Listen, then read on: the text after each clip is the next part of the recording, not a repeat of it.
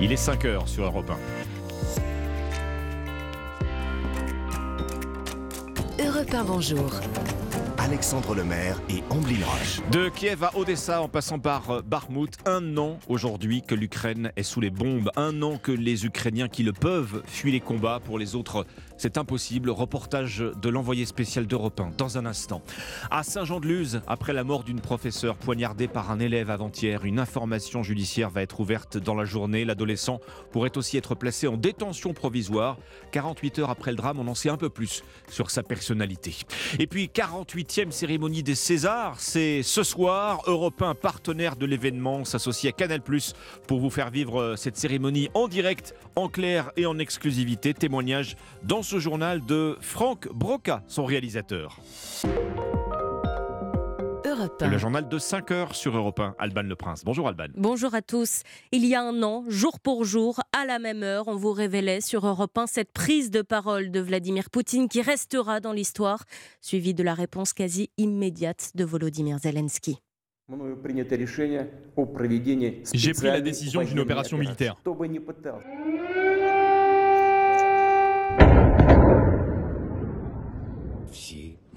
Nous sommes tous ici, défendant notre indépendance, notre pays.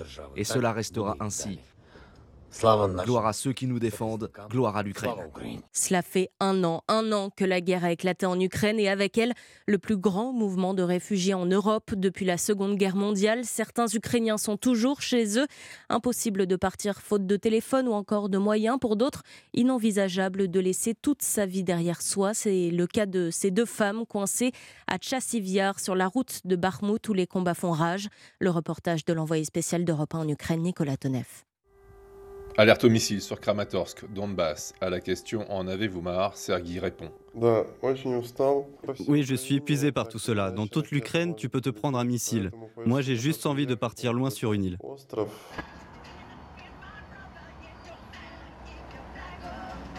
Kiev, centre-ville, les magasins arrosent les rues de musique. Dmitro est patron d'un bar-galerie d'art. Cette fatigue, elle en vaut le coup, cette fatigue. Moralement, on est épuisé, mais on n'a plus aucun sentiment envers la Russie. Avant la guerre, il y en avait, mais c'est fini. S'il faut aller au front, j'irai. Comme j'ai 54 ans, je serai convoqué dans les derniers. À 20 km de là, Irpin, Vera, épuisée elle aussi, mais elle pense au futur. Tu ne peux rien prévoir, tu ne peux pas rêver, mais on ne veut pas vivre à la russe, sans loi et en bandit. On va tenir autant que nous pourrons pour l'avenir de nos enfants. Du Donbass à Kiev, ils placent tous leurs espoirs, comme ils disent, à l'ouest. Nicolas Tonev, envoyé spécial d'Europe 1 en Ukraine. En cette date anniversaire, il sera l'invité de Dimitri Pavlenko en longueur à 7h10 sur Europe 1. Sur le terrain, il nous racontera la réalité, la guerre et la vie sur le front. L'Assemblée générale des Nations Unies exige justement à une écrasante majorité le retrait immédiat des troupes russes. Résultat d'un vote organisé hier, avant tout symbolique, pour souligner l'isolement de Moscou dans cette offensive. Pékin a également appelé cette nuit au dialogue entre les deux pays et estime que l'arme nucléaire ne doit pas être utilisé. Alors, retour en France, Alban, l'adolescent qui a mortellement poignardé sa professeure d'espagnol à Saint-Jean-de-Luz avant-hier pourrait être placé en détention provisoire dans la journée. Il ne souffrirait a priori d'aucune maladie mentale. Ouais, c'est la première conclusion des experts, même si d'autres études doivent être menées. Alors comment expliquer ces voix qu'il dit avoir entendues ? L'enquête nous le dira. En tout cas, à l'issue de sa garde à vue, une information judiciaire pour meurtre avec préméditation sera ouverte dans la journée. Les premières auditions et investigations menées depuis bientôt 48 heures ont permis de mieux cerner la personnalité de l'adolescent, à la fois brillant et très introverti. Explication du correspondant d'Europe 1, Benjamin Péter. C'est un garçon décrit comme intelligent, travailleur, qui avait été accepté quelques jours seulement avant la rentrée dans cet établissement, cette section espagnole, une matière dans laquelle il avait pourtant des difficultés. Le procureur de Bayonne, Jérôme Bourrier, le décrit comme maladroit dans ses relations sociales et il faisait l'objet d'un suivi psychiatrique. Il avait réalisé au mois d'octobre 2022 une tentative de suicide médicamenteuse et que depuis, il faisait l'objet d'une prescription d'antidépresseurs. Ambre, qui est élève de seconde, le connaissait un peu. Elle et sa maman, Marianne, regrettent cet immense gâchis. Beaucoup de tristesse pour la famille, beaucoup pour les élèves en fait. Ils sont choqués, sidérés. Et pour cet enfant qui était malade, qui n'a pas eu le suivi nécessaire et on est très triste pour lui aussi. Il était gentil, pour moi normal. Il avait un groupe d'amis mais il était un peu réservé. 2 heures avant, elle rigolait encore le matin avec lui. C'était un gentil gamin. Alors son état a malgré tout été jugé compatible avec une sanction pénale. Le parquet devrait requérir aujourd'hui son placement en détention provisoire. Benjamin Péter, correspondant d'Europe 1 dans le sud-ouest. Pierre Palmade passera-t-il sa première nuit en prison ce soir? Nous le saurons dans la matinée. Oui, c'est à 9h ce matin que la Cour d'appel de Paris examine le recours du parquet qui réclamait son placement en détention provisoire dans l'enquête sur l'accident de la route provoqué par l'humoriste il y a 2 semaines. Et concernant l'autre enquête, celle pour détention d'images à caractère pédopornographique, une personne a été placée en garde à vue hier. Selon les informations d'Europe 1, elle est susceptible d'être prolongée. Il est 5h06 sur Europe 1. Des poules, des vaches, des moutons, de l'aligot, du camembert, tout ça à la fois. Oui, J-1 avant le salon de l'agriculture, porte de Versailles à Paris. Et comme chaque année, visiteurs, éleveurs comme animaux assisteront au défilé des politiques dans les allées du salon. Le premier, évidemment, Emmanuel Macron. Le président sera là dès l'ouverture et pour de longues heures après son tour de chauffe mardi à Rungis. Arthur Delaborde, une fois encore, le chef de l'État veut montrer qu'il est au contact des Français. Oui, dans l'entourage d'Emmanuel Macron, certains laissent entendre qu'il pourrait égaler, voire même battre le record de présence d'un président au salon de l'agriculture, record qu'il détient déjà depuis 2019. Son passage à la porte de Versailles avait alors duré 14 heures. Beaucoup de temps donc dans les allées pour répondre aux questions des Français sur la réforme des retraites, les salaires, la pénibilité au travail, l'inflation ou encore le prix de l'essence. Des sujets qui ont déjà donné lieu à des échanges constructifs et sereins en début de semaine au marché de Rungis, souligné proche du chef de l'État, un conseil alors même jusqu'à y voir le signe d'une démocratie apaisée. Mais l'ambiance ne sera pas aussi bon enfant demain au salon, prédit un fidèle d'Emmanuel Macron, qui s'attend forcément à des confrontations tendues en raison de la présence du grand public. Le président va aussi évidemment s'adresser plus spécifiquement aux agriculteurs. L'Élysée précise qu'il va dresser le cap qu'il souhaite porter avec eux à l'horizon 2030. Un chantier en 3 axes, la question du manque d'eau et plus globalement des épisodes de sécheresse, celle des pesticides et produits phytosanitaires dont l'Elysée veut se passer. Il faudra donc trouver des alternatives. Enfin, 3e axe, l'invention de l'agriculture de demain. Cette année, on attend donc 600 000 visiteurs, 2500 bêtes, des centaines d'agriculteurs. Et pour certains, ce sera une grande première, comme Baptiste Quevalier, éleveur de moutons boulonnais à Ouatigny-la-Victoire. Petit village de 240 habitants à côté de Maubeuge, dans le Nord. Le reportage du correspondant d'Europe 1 dans la région, Maximilien Carlier. Baptiste brosse une dernière fois son mouton boulonnais, Boulgour. Direction Paris ensuite et le salon de l'agriculture. C'est les dernières caresses. J'essaye de le détendre. On essaye de le rassurer au maximum pour son départ. Car il y a du stress pour la bête, bien sûr, mais aussi pour ce jeune éleveur de 21 ans qui va découvrir cette grande foire agricole. Ça fait quelques nuits que j'en dors plus. Les dernières préparatives. C'était mon rêve depuis mon enfance d'aller au salon de l'agriculture. La valise est prête avec chemise blanche et gilet en laine. Juste à côté, son père, également le maire du village, est forcément ravi. Je suis très fier que ce soit mon fils et très fier pour la commune qu'il y a un représentant au salon. C'est super, magnifique. Et malgré son jeune âge, Baptiste s'est fixé un objectif, terminer sur le podium lors du concours bélier adulte. Ouatigny-la-Victoire, Maximilien Carlier, Europe 1. Et avant d'aller au salon de l'agriculture, demain, Europe 1, partenaire de l'événement, s'associe à Canal+, ce soir pour vous faire vivre la 48e cérémonie des Césars en direct, en clair et en exclusivité donc sur Canal+. Oui, et c'est Franck Broca qui réalisera la cérémonie pour la télévision. Il a reçu Marie Gicquel dans son camion régie. Beaucoup de pression parce qu'on est en direct. Des cérémonies en direct, total direct, il y en a très peu. Celle-ci fait partie des gros directs et des grosses cérémonies très attendues par le public et par la profession, bien sûr. Moi, mon but, c'est de capter les sourires. On a rajouté une caméra au niveau de la salle pour filmer plus d'acteurs, plus de réalisateurs, pour avoir plus de réactions. Et tout le monde va sourire parce qu'il y a plein de sketchs qui sont intéressants. Il y aura de l'émotion, c'est sûr, parce qu'on ne connaît pas les résultats. Personne ne connaît les résultats. Et on a vite oublié, l'année dernière, il y avait encore des masques dans la salle. Cette année, c'est une salle pleine, sans masque. On a vite oublié, mais on va retrouver des sourires qu'on ne voyait pas. On va donner envie aux spectateurs d'être là, bien sûr. La 48e cérémonie des Césars à ne surtout pas manquer. Europe 1, partenaire de l'événement, s'associe à Canal+, pour vivre cette cérémonie en direct, en clair et en exclusivité sur Canal+ et Europe 1. Voilà, la grande fête du cinéma. Merci, c'était votre journal de 5h sur Europe 1, Alban Le Prince. Merci beaucoup, Alban. Europe 1, il est 5h10. La cérémonie des Césars à l'honneur dans l'histoire dingue d'Anissa Haddadi. On va retrouver Thierry Léger pour les courses. Ça, c'est le programme de la suite, mais tout de suite, les sports. 5h, 7h.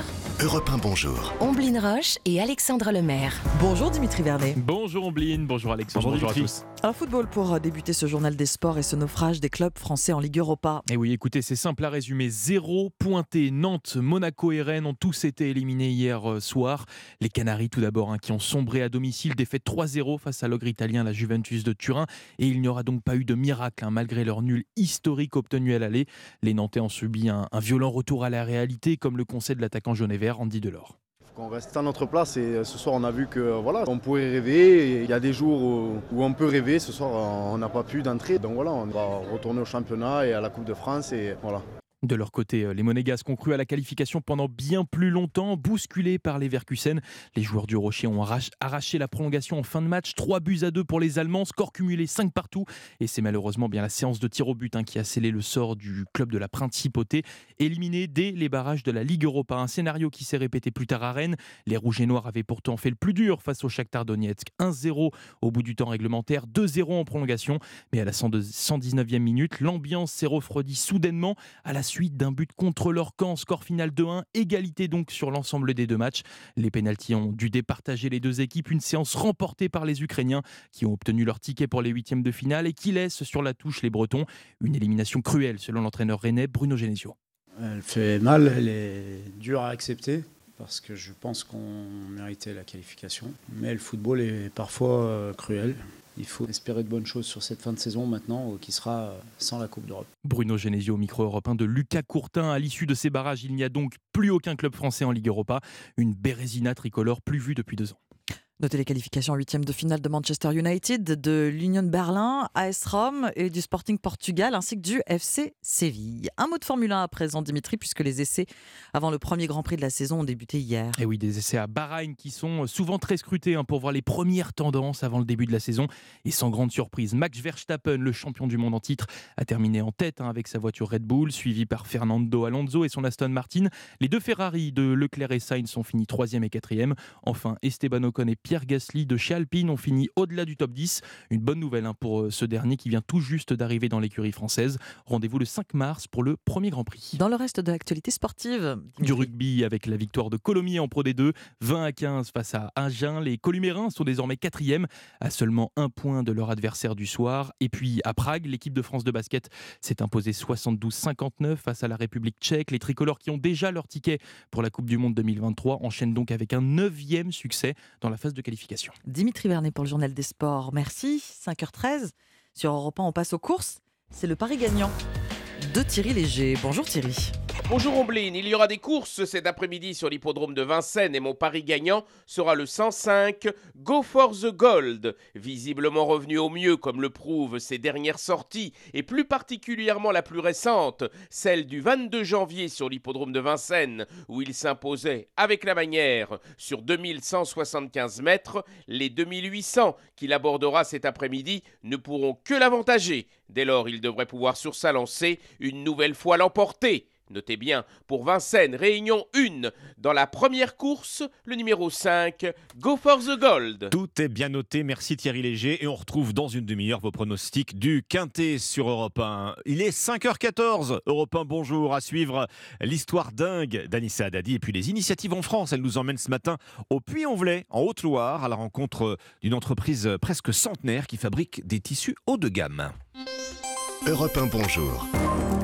Alexandre Lemaire et Amblin Roche. Bon réveil avec nous, bon vendredi matin, c'est maintenant l'histoire dingue d'Anissa Haddadi. Anissa, aujourd'hui, journée spéciale sur Europe 1, 48e cérémonie des Césars. Alors là, vous nous gâtez pour l'occasion, c'est pas une, mais plusieurs histoires dingues que vous nous proposez. Mais des histoires dingues autour des Césars, on va remonter le temps et revenir ce matin sur quelques-uns des grands moments de la cérémonie. Hop, 1976, on rembobine, première cérémonie.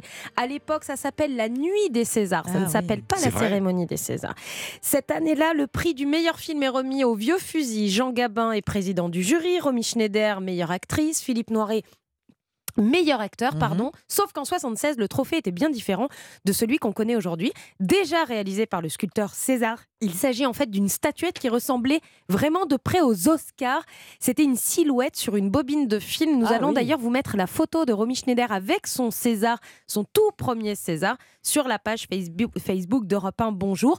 Aujourd'hui, c'est une compression de bronze qui fait 29 cm et qui pèse 3,6 kg. Donc ce soir, on va encore voir des acteurs quand ils vont prendre leur César dire « Oh là là, c'est lourd !» Ça pèse son poids, oui. Voilà, exactement. Un an plus tard, pour les Césars 77, le prix du meilleur acteur, Michel Galabru, ne dit pas un mot. Il monte sur scène, il prend son prix et il s'en va.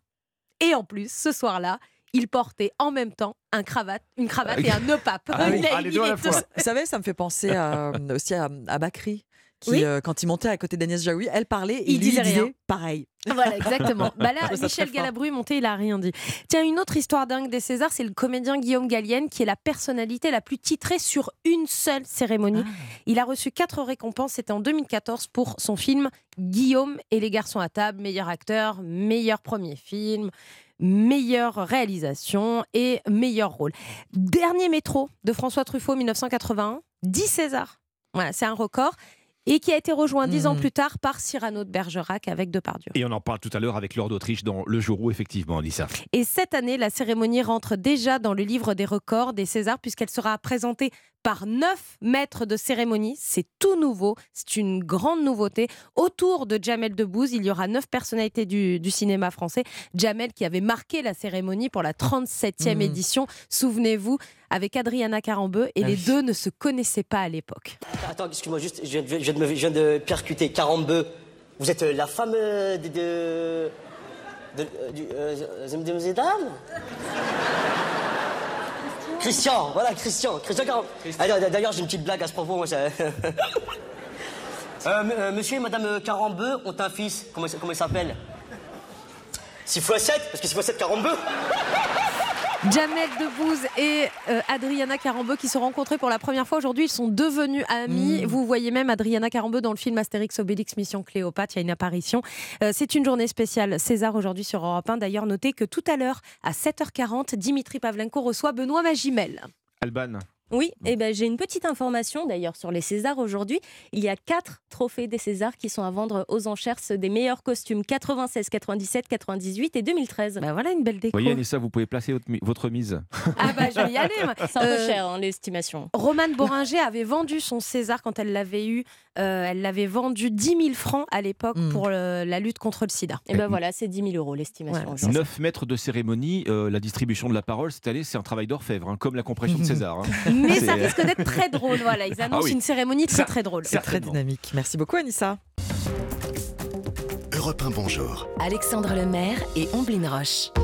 Bon réveil, bienvenue si vous nous rejoignez avec les initiatives en France à 5h19 sur Europe 1. On prend la direction de l'Auvergne ce matin à la rencontre d'une entreprise familiale presque centenaire. Bonjour Vincent Thévenon. Bonjour. Merci beaucoup d'être avec nous sur Europe 1. Vous dirigez la maison Thévenon. On vous retrouve en Haute-Loire, au Puy-en-Velay. Vous confectionnez des tissus d'ameublement haut de gamme. Votre entreprise existe depuis 1908. Alors pour commencer, pour celles et ceux qui ne vous connaissent pas encore, est-ce que vous pouvez nous présenter la maison Thévenon, nous raconter votre histoire, une histoire familiale ? Tout à fait. La maison Thévenon, donc, comme vous le disiez, existe depuis 1908. Je représente la 4e génération.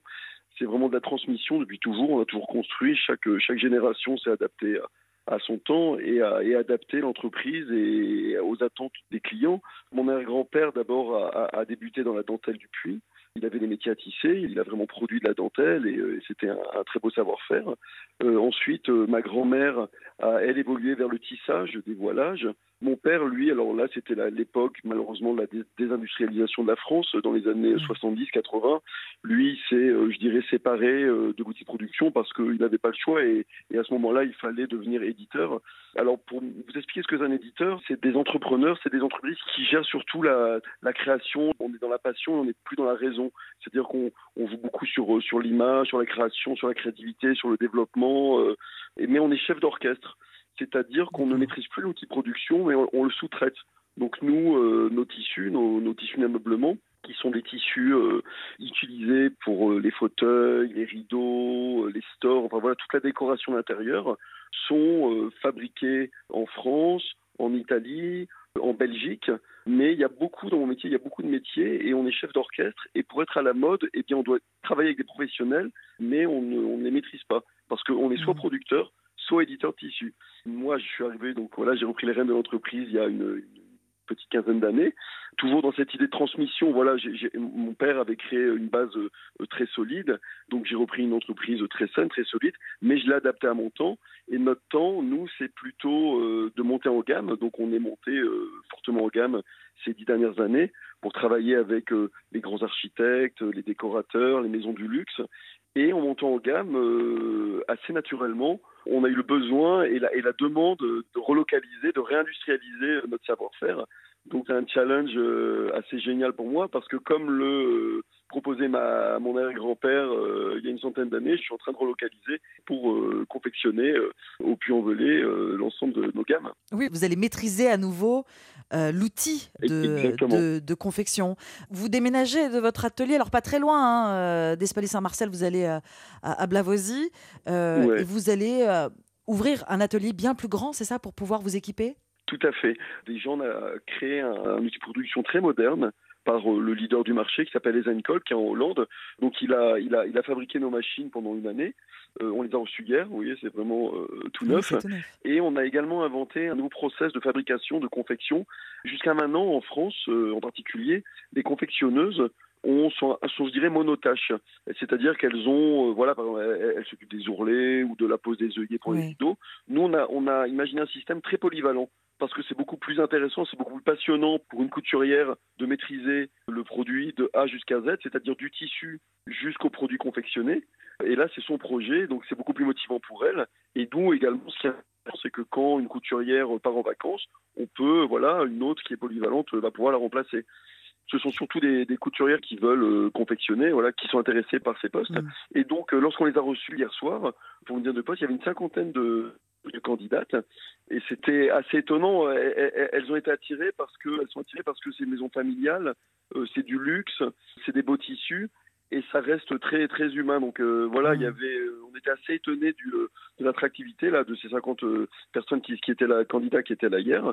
Et donc ensuite la région va aller tester leur envie, leur capacité, voilà, leur habilité à coudre. Et ensuite, nous, on choisira parmi celles qui ont été retenues les personnes qui représentent le mieux, qui ont un bon esprit, etc.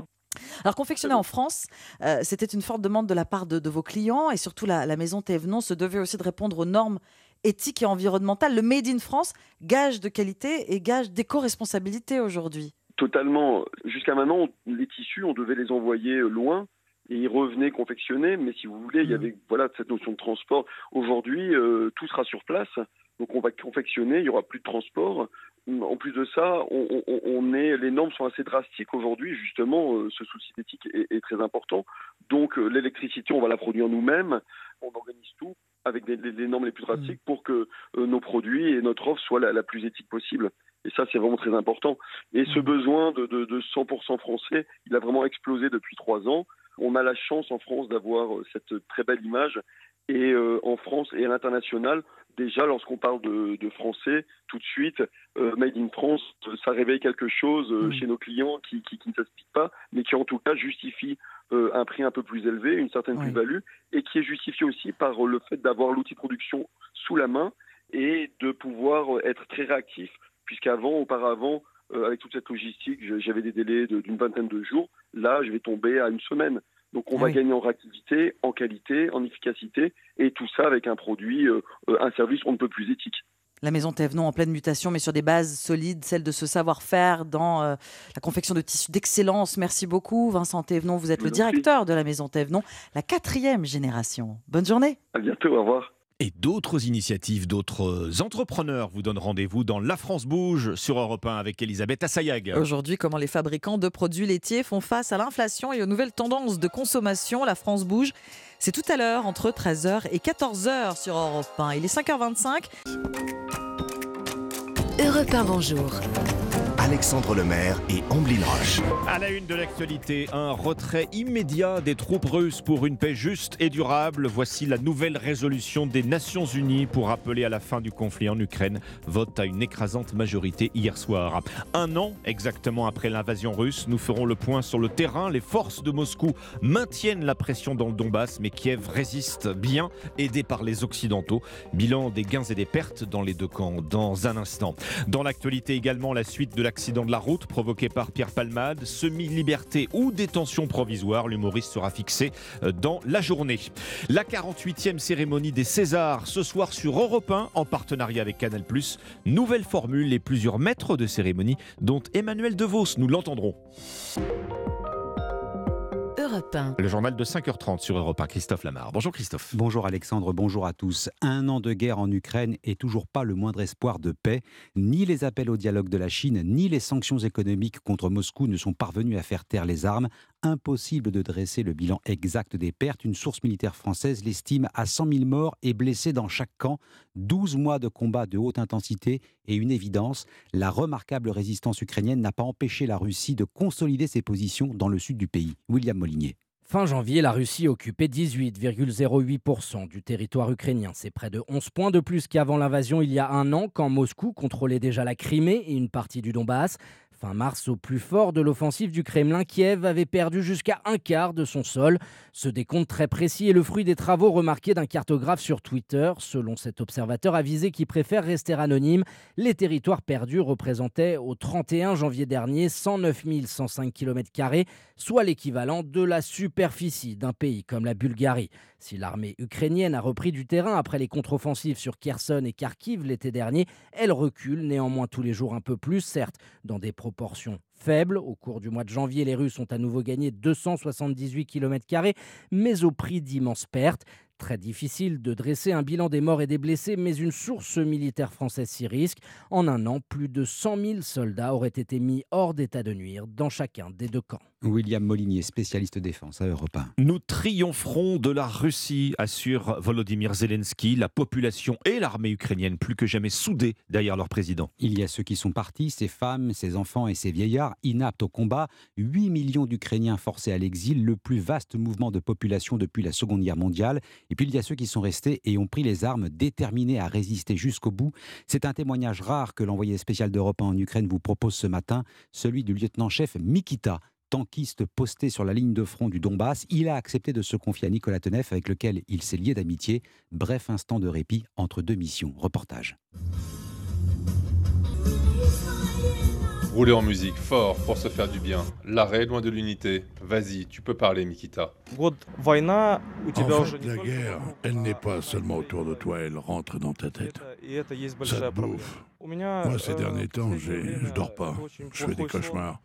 Tu sais, te retrouver 24 heures sur 24, 7 jours sur 7 sous le feu de l'artillerie, voir tous ces blessés, tous ces morts, toutes ces horreurs. Comment dire? Ça te gêne. Tu peux pas accomplir ta mission, car tu te reposes jamais. Et c'est pas que moi, hein, c'est le cas de la plupart de mes subordonnés aussi. Et l'ennemi, les Russes, comment font-ils? Où en sont-ils, Mikita? Je sais pas. Ils affluent par quantité, par milliers sur un point du front et ils s'en fichent des pertes. Nous, on n'a pas assez d'hommes. Eux, ils ont eu des ressources illimitées. C'est pareil pour les munitions. Ils n'ont pas de limite, alors que nous, on les a dépassées depuis longtemps. L'heure de repartir déjà avec la promesse d'être vivant pour une prochaine rencontre. Témoignage du lieutenant-chef Mikita, recueilli quelque part sur la ligne de front du Donbass par l'envoyé spécial d'Europe 1 Nicolas Tonev. Le volet diplomatique, à présent, l'ONU a voté une nouvelle résolution hier soir pour appeler à la fin du conflit. Un retrait des troupes russes pour une paix juste et durable, résolution adoptée à une écrasante majorité, 141 pays sur 193. Mais le texte dessine une même ligne de fracture, vote après vote, discours après discours. Une cinquantaine d'États se sont abstenus, c'est le cas de la Chine et de l'Inde, ou ont voté contre, comme la Russie et le Bélarus. Pékin certains adeptes du en même temps, prudents sur les sanctions, mais inquiets des conséquences sur l'économie mondiale. Le chef de la diplomatie chinoise appelle Russes et Ukrainiens au dialogue et rejette tout recours à l'arme nucléaire. C'est l'une des 12 propositions pour un règlement pacifique du conflit. Document publié ce matin par Pékin. Ce plan, il en sera peut-être question aujourd'hui à l'occasion de la réunion du G7. Au menu des discussions, les nouvelles sanctions décidées par Washington. Elles devraient cibler les banques, l'industrie de défense russe ainsi que les pays tiers soupçonnés d'aider Moscou. Il est 5h35 sur Europe 1. Les suites de l'accident provoqué par Pierre Palmade, la Cour d'appel se prononce aujourd'hui sur son placement ou non en détention provisoire. Audience prévue à 9h ce matin. Elle ne concerne que les conséquences de l'accident de la route. Pierre Palmade saura s'il doit dormir en prison ou s'il continuera de bénéficier du régime de semi-liberté, David Montagnier. Oui, première interrogation. Pierre Palmade sera-t-il présent ? Ce n'est pas une obligation à ce stade de la procédure, mais il a été en tout cas convoqué.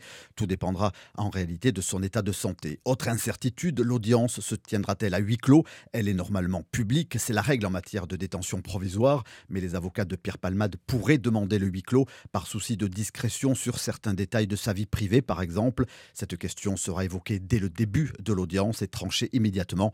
Les avocats pourront alors s'exprimer sur la question de la détention provisoire, mais la position du parquet général est aussi attendue. Estimera-t-il que la place de Pierre Palmade est derrière les barreaux, comme l'avait d'ailleurs demandé le parquet de Melun ? Les avocats de l'humoriste essaieront, eux, de convaincre les trois juges que leur client doit poursuivre son sevrage et éviter ainsi la case prison. Le comédien reste en tout cas présumé innocent. La privation de liberté doit rester l'exception. Pierre Palmade sera fixé sur son sort dans le courant de la journée ou dans quelques jours si la décision est émise en délibéré. David Montagnier du service police-justice d'Europe 1. Autre volet de cette affaire, l'enquête pour détention d'images à caractère pédopornographique. Un proche de l'humoriste est en garde à vue depuis hier. Il aurait notamment eu accès à l'ordinateur du comédien. Le salon de l'agriculture ouvre ses portes demain à Paris. Malgré la difficulté, la dureté de ce métier, certains sont toujours tentés par l'aventure. Devenir agriculteur, c'est le rêve de cadres en quête de sens. Europe 1 vous emmène à la rencontre de ces Français qui ont tout plaqué pour s'installer à la ferme. À Rennes, un campus forme ses futurs éleveurs ou céréaliers. 1500 étudiants sont accompagnés chaque année et parmi eux, d'anciens cadres en reconversion. Louise Salé les a accompagnés à l'occasion d'une séance de maraîchage sous serre. Reportage. J'ai décidé de privilégier ce que j'avais envie de faire. Christelle, 50 ans et ancienne fonctionnaire, tapote la terre autour des feuilles de menthe en écoutant son formateur. Faire attention au niveau dans le pot. Je sais bien qu'à 50 ans, j'ai peut-être pu avoir la force physique, mais en ayant les bons gestes, les bonnes postures, en écoutant son corps aussi, on arrive à aller un peu plus loin. Florence, 36 ans, ex-chargée de communication, sourit derrière son ordinateur. Elle travaille son business model pour son élevage de chevaux. Économiquement, je ne pourrais pas dire que je suis riche. Par contre, je pense que je me réveille tous les matins dans un endroit qui est magnifique et que j'ai la chance de réaliser mon rêve. Jean-Marc Esnault est président du campus. 2 tiers des stagiaires en formation sont des citadins en reconversion contre 1 tiers il y a 5 ans. Plutôt sur des productions un peu atypiques, plantes médicinales, aromatiques, plutôt des petites superficies. Dans un local juste derrière, enfin Simon apprend à cultiver des champignons. Donc là on cherche vraiment à reproduire l'environnement sous-bois, très très humide. Cet ancien ingénieur de 29 ans travaillait chez Alstom. Aujourd'hui c'est les pleurotes et il le dit lui-même, il prend des risques pour donner un sens à son métier. Reportage Louise Salé. Le salon de l'agriculture porte de Versailles à Paris à partir de demain et jusqu'au 5 mars. C'est le grand jour, Christophe. La 48e cérémonie des Césars du cinéma européen, partenaire de cet événement, s'associe à Canal+ pour vous faire vivre la cérémonie en direct dès 19h ce soir, en clair et en exclusivité donc sur Canal+. La grande messe se tiendra à l'Olympia à Paris. Parmi les nouveautés cette année, il n'y aura pas 1 mais 9 maîtres de cérémonie. L'actrice Emmanuel DeVos en fait partie. Je pense qu'il faut penser au public et non pas au public forcément qui est dans la salle parce qu'on peut avoir tendance, le défaut, c'est de faire des private jokes que seuls les gens les professionnels de la profession comprennent. Est-ce que vous avez des films favoris, même si on sait que cette question ne se pose pas aux animateurs mais... Oh bah si, moi c'est L'Innocent, alors, je le dis. Emmanuel DeVos, l'une des 9 maîtres de cette 48e cérémonie des Césars du cinéma à suivre dès 19h sur Europe 1 en partenariat avec Canal+. On ne manquera pas ce rendez-vous. Merci Christophe Lamarre, 5h39. Bienvenue si vous nous rejoignez sur Europe 1. Dans un instant, le jour où l'or d'Autriche au diapason de cette journée exceptionnelle consacrée à la cérémonie des Césars. Donc sur Europe 1, on va retrouver les 2 films les plus césarisés de l'histoire. Mais d'abord, les pronostics du Quintet. Bonjour Thierry Léger. Bonjour Alexandre, c'est en nocturne à 20h15 sur l'hippodrome de Vincennes que va se courir ce quintet. 15 juments tout âgés de 5 ans sur la distance de 2850 mètres. Et je n'ai pas hésité à placer en tête de mon pronostic les deux plus riches. Les numéros 15, Is Magique au Fort, qui viennent s'imposer avec la manière à Vincennes dans un quintet similaire. Et 15, Ilawara, certes intermittente en raison d'une santé fragile, mais je la sais actuellement en pleine possession de ses moyens le matin à l'entraînement, et jugée sur ce qu'elle a réalisé de mieux, nul doute qu'elle devrait conclure à coup sûr à l'arrivée. Derrière ces deux priorités, je vous propose Idéal de Bonne Foi, le numéro 3, et Ivanjika de Loup, le numéro 2, respectivement 4e et 5e. Derrière Is Magic au Fort, ma favorite, dans le quintet référence du 13 février à Vincennes, avec Iromé, le numéro 5, sachant finir ses courses lorsqu'elle peut bénéficier d'un parcours caché. Enfin, les numéros 10, Idole d'Ourville, 13, Istiania de Viette et 11, Iva de Florange compléteront ma sélection. Mon pronostic, 14, 15, 3, 2, 5, 10, 13 et 11. Alors, si vous n'avez pas tout noté, pas de panique, vous pouvez retrouver ces pronostics sur europe1.fr. Merci beaucoup Thierry Léger. Voici le général de Gaulle. Pour la première fois, un clone d'animal adulte, une brebis. Et maintenant, écoutez Yuri Gagarin. C'est le premier jour de l'Euro. Europe 1. C'est le jour où, ce soir, aura lieu la cérémonie des Césars, rendez-vous français du cinéma auquel Europe 1 consacre une journée exceptionnelle. Bonjour Laure d'Autriche. Bonjour Alexandre, bonjour Ombline. Alors savez-vous quels sont les films qui ont remporté le plus de récompenses aux Césars ? Eh bien ce sont deux films en réalité ex aequo, avec chacun 10 statuettes. Le Dernier métro d'abord de François Truffaut et puis Cyrano de Bergerac de Jean-Paul Rapneau. Oui, 10 Césars pour Le Dernier métro en 1981. François Truffaut est au micro européen d'Yvan Levaille le 17 septembre 1980 pour parler du film Une histoire d'amour dans la France occupée de 1942. Truffaut explique le choix du titre Le Dernier métro. Je montre très peu le métro, mais c'est vrai qu'il était important. Les spectacles étaient réglés sur l'heure du Dernier métro. Il fallait, c'était important d'attraper le Dernier métro. Si on dînait chez des amis et qu'on ratait l'heure du Dernier métro, comme il était interdit de se promener dans la rue, il y avait le blackout, eh bien il fallait dormir chez ses amis. La particularité, c'est que Gérard Depardieu joue dans les deux films, Cyrano de Bergerac et Le Dernier métro. Extrait du film Le Dernier métro. Au théâtre, un soir de première, les personnages incarnés par Depardieu et Catherine Deneuve s'embrassent sur les planches. Tout le monde s'embrasse dans le théâtre. Pas forcément sur la bouche. Moi, je vous embrassais sur la bouche. Oui. Le soir de la Générale. Le baiser sur la bouche, ça vous en souvenez. Oui, ça c'est du Truffaut total. Pas forcément sur la bouche. Il y a un côté enfantin et aussi en même temps extrêmement séducteur, mais François était admirable. Gérard Depardieu au micro de Wendy Bouchard et Michel Drucker sur Europe 1 en 2010. Et 10 ans après Le Dernier métro, c'est donc Cyrano de Bergerac qui est récompensé en 1991 avec, là encore, 10 Césars. Oui, Gérard Depardieu dira que c'est l'un de ses films préférés. Reportage le 29 juin 1989 sur le tournage de Cyrano de Bergerac dans les paysages de Hongrie. Ce Cyrano sera vivant, coloré, rythmé, bref, un grand spectacle comme les aime Jean-Paul Rapneau qui nous parle de Gérard Depardieu et de ses faux nez. Le nez que nous lui avons fait est tellement extraordinaire, je trouve. Enfin, lui va si bien que... Quand il l'enlève et qu'on voit apparaître son vrai nez, on a l'impression que son nez est véritablement amputé. Et le 9 mars 1991, Gérard Depardieu reçoit le César du meilleur comédien pour son interprétation de Cyrano. Il est heureux. Cyrano de Bergerac, Dernier métro, 10 Césars, ma foi. Bravo le texte, bravo l'histoire d'amour, bravo tout. Qu'est-ce qu'il y a de commun entre Rapneau et Truffaut ?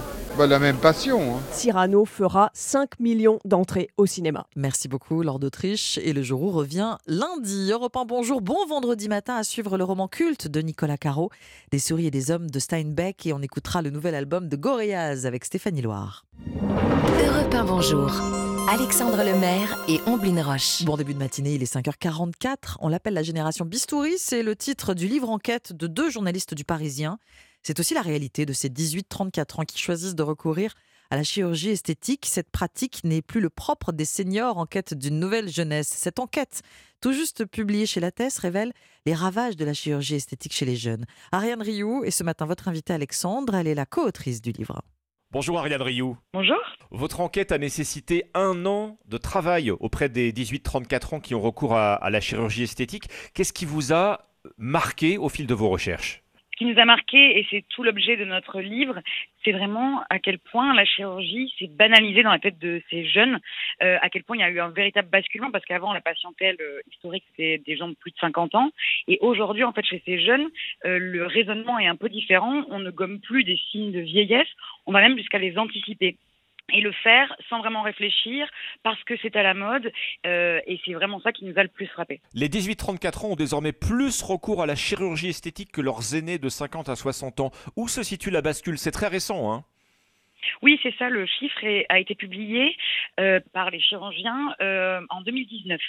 Et en fait, on s'est demandé si ça allait continuer à évoluer en ce sens-là, et c'est un fait, aujourd'hui ça explose.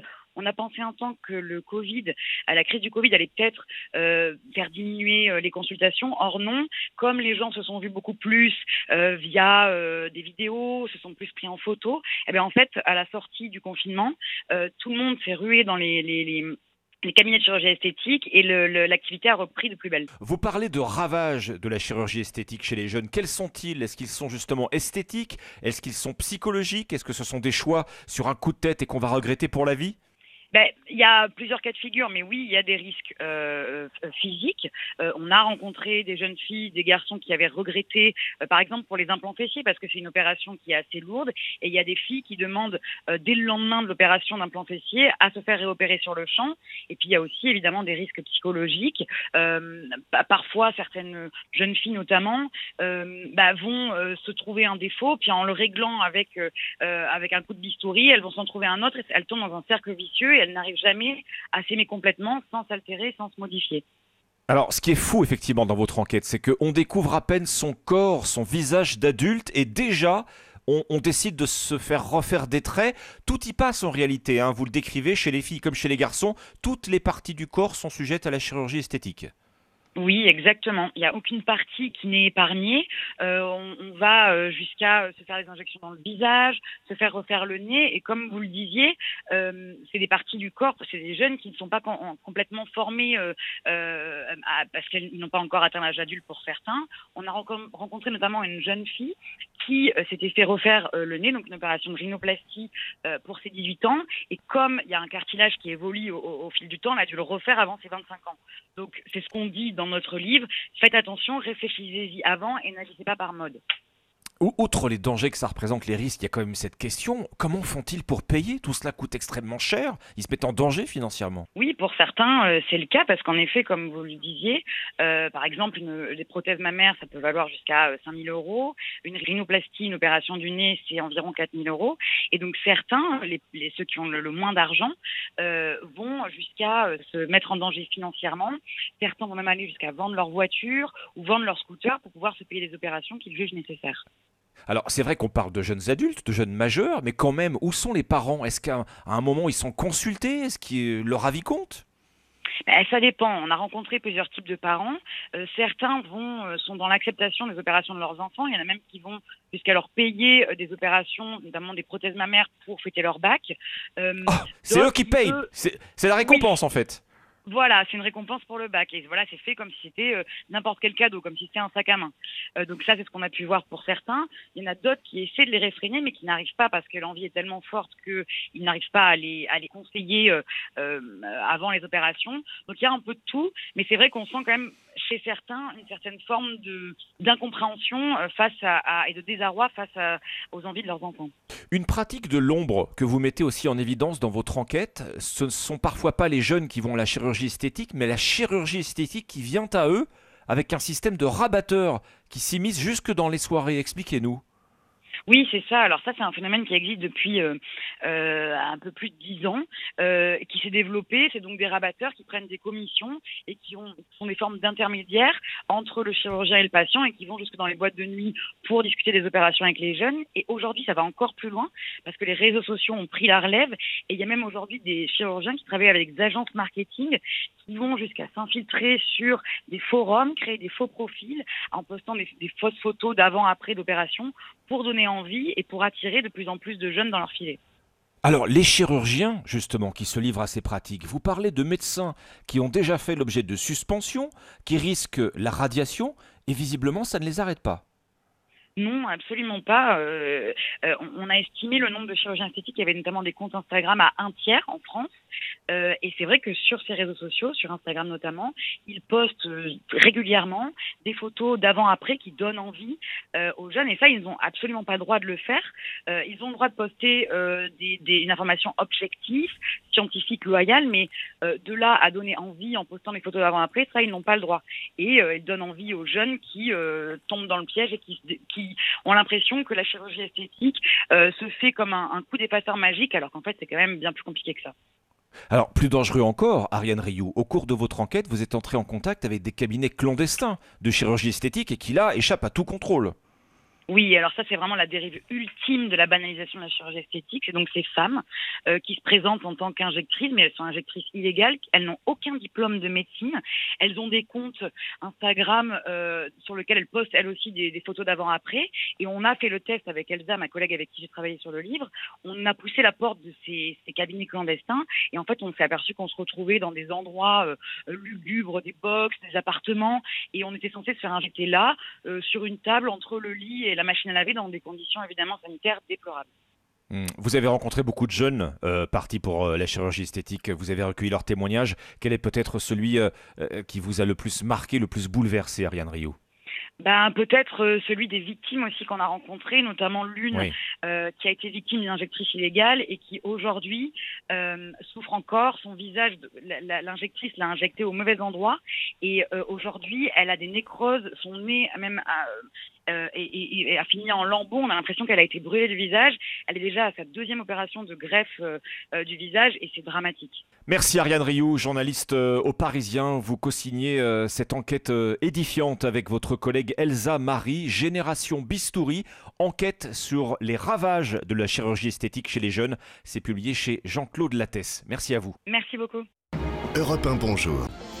Europe 1, bonjour. Très bon réveil. À 5h52 sur Europe 1, votre prescription culture. On va écouter le nouvel album de Gorillaz, mais d'abord le grand classique de Nicolas Caro. Bonjour Nicolas. Bonjour Ombline, bonjour Alexandre. Bonjour Nicolas. Alors vendredi, c'est roman culte et ce matin, des souris et des hommes. De John Steinbeck, oui, 4 de ses romans paraissent à la Pléiade, dont Des souris et des hommes, un roman magnifique, court, il doit faire 100 pages, c'est presque une nouvelle. On rappelle un peu l'histoire, Nicolas?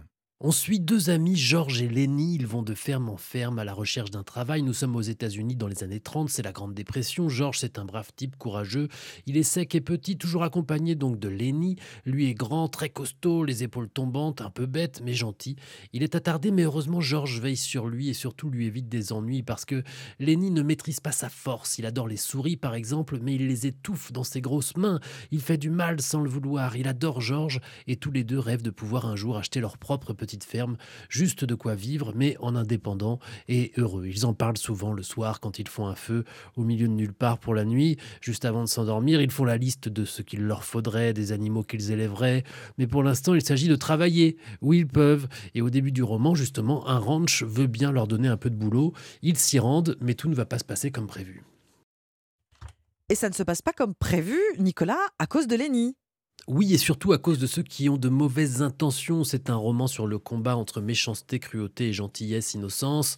Et c'est à lire pour le style de Steinbeck aussi. Pas de phrases alambiquées, de style flamboyant ou lyrique. C'est tout l'inverse, c'est simple, direct, mais aussi très parlé, avec un langage propre à l'époque. Dans la version originale, il y a des yo, yeah et beaucoup de mots d'argot. Et puis, ça compte, c'est sans doute la fin de roman la plus émouvante du monde entier. Oui, ça s'appelle Des souris et des hommes de Steinbeck à la Pléiade. Merci beaucoup, Nicolas, on vous retrouve dimanche dans votre émission La Voix et Livre sur Europe 1 entre 14h et 15h. Musique à présent. Bonjour Stéphanie Loire. Bonjour à tous. Stéphanie, vous nous parlez ce matin du nouvel album de Gorillaz. Tout à fait, je vous parle du collectif britannique formé en 1998, né de l'imagination du musicien de génie Damon Albarn, qui a entre autres fait d'armes cartonné avec son groupe Blur. Gorillaz, c'est un groupe dit virtuel, incarné par des personnages inspirés de l'univers japonais des mangas. Une brillante idée sortie du cerveau de l'illustrateur Jamie Hewlett. Pour vous rafraîchir la mémoire auditive, leur premier album éponyme sorti en 2001, il s'est vendu à plus de 7 millions d'exemplaires.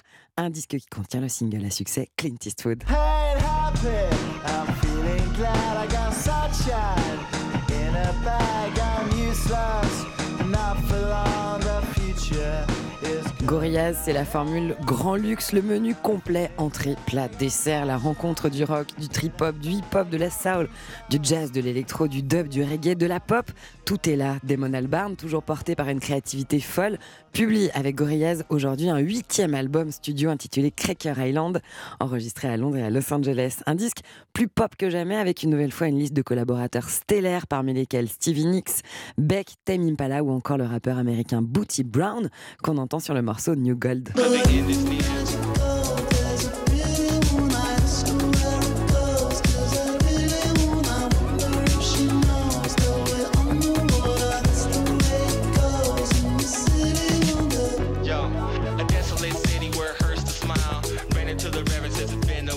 Encore un disque où Damon Albarn laisse parler sa science mélodique. Rien n'est à jeter sur Cracker Island de Gorillaz. On l'écoutera donc en entier évidemment. Et puis dimanche, Stéphanie, dans votre émission Musique sur Europe 1, vous allez recevoir un jeune artiste en pleine explosion. Il s'appelle Aimé Simone.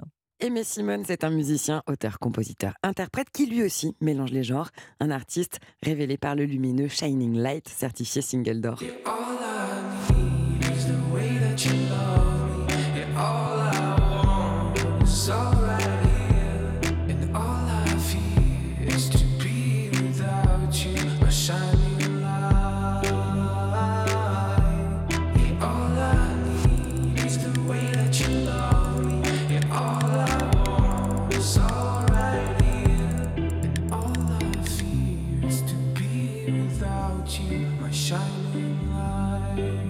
Aimé Simone qui sera votre invitée ce week-end. Merci beaucoup Stéphanie. Musique, c'est donc samedi et dimanche de 16h à 17h sur Europe 1. Bon vendredi matin, il est 5h57, nous sommes le 24 février. À suivre à la météo, le journal, et à 6h40, votre interview éco, Alexandra. Et oui, les derniers préparatifs avant l'ouverture du Salon de l'Agriculture à Paris ce week-end. Alors, les sujets ne manquent pas dans les allées du Salon. L'inflation, bien sûr, mais aussi la lutte contre la sécheresse. On en vit une en ce moment, le réchauffement climatique, la transmission des fermes et des élevages aux nouvelles générations, la qualité bien sûr de ce que l'on met dans notre assiette. À 6h40 sur Europe 1, on accueillera Arnaud Gaillot, il est le président des Jeunes Agriculteurs. Rendez-vous à 6h10, les articles à lire dans les journaux ce matin. Et au menu de votre partition, Omeline. Des plaisirs simples, des petits bonheurs comme briser la croûte des crèmes brûlées avec la pointe de la petite cuillère et au son de la musique de Yann Tiersen.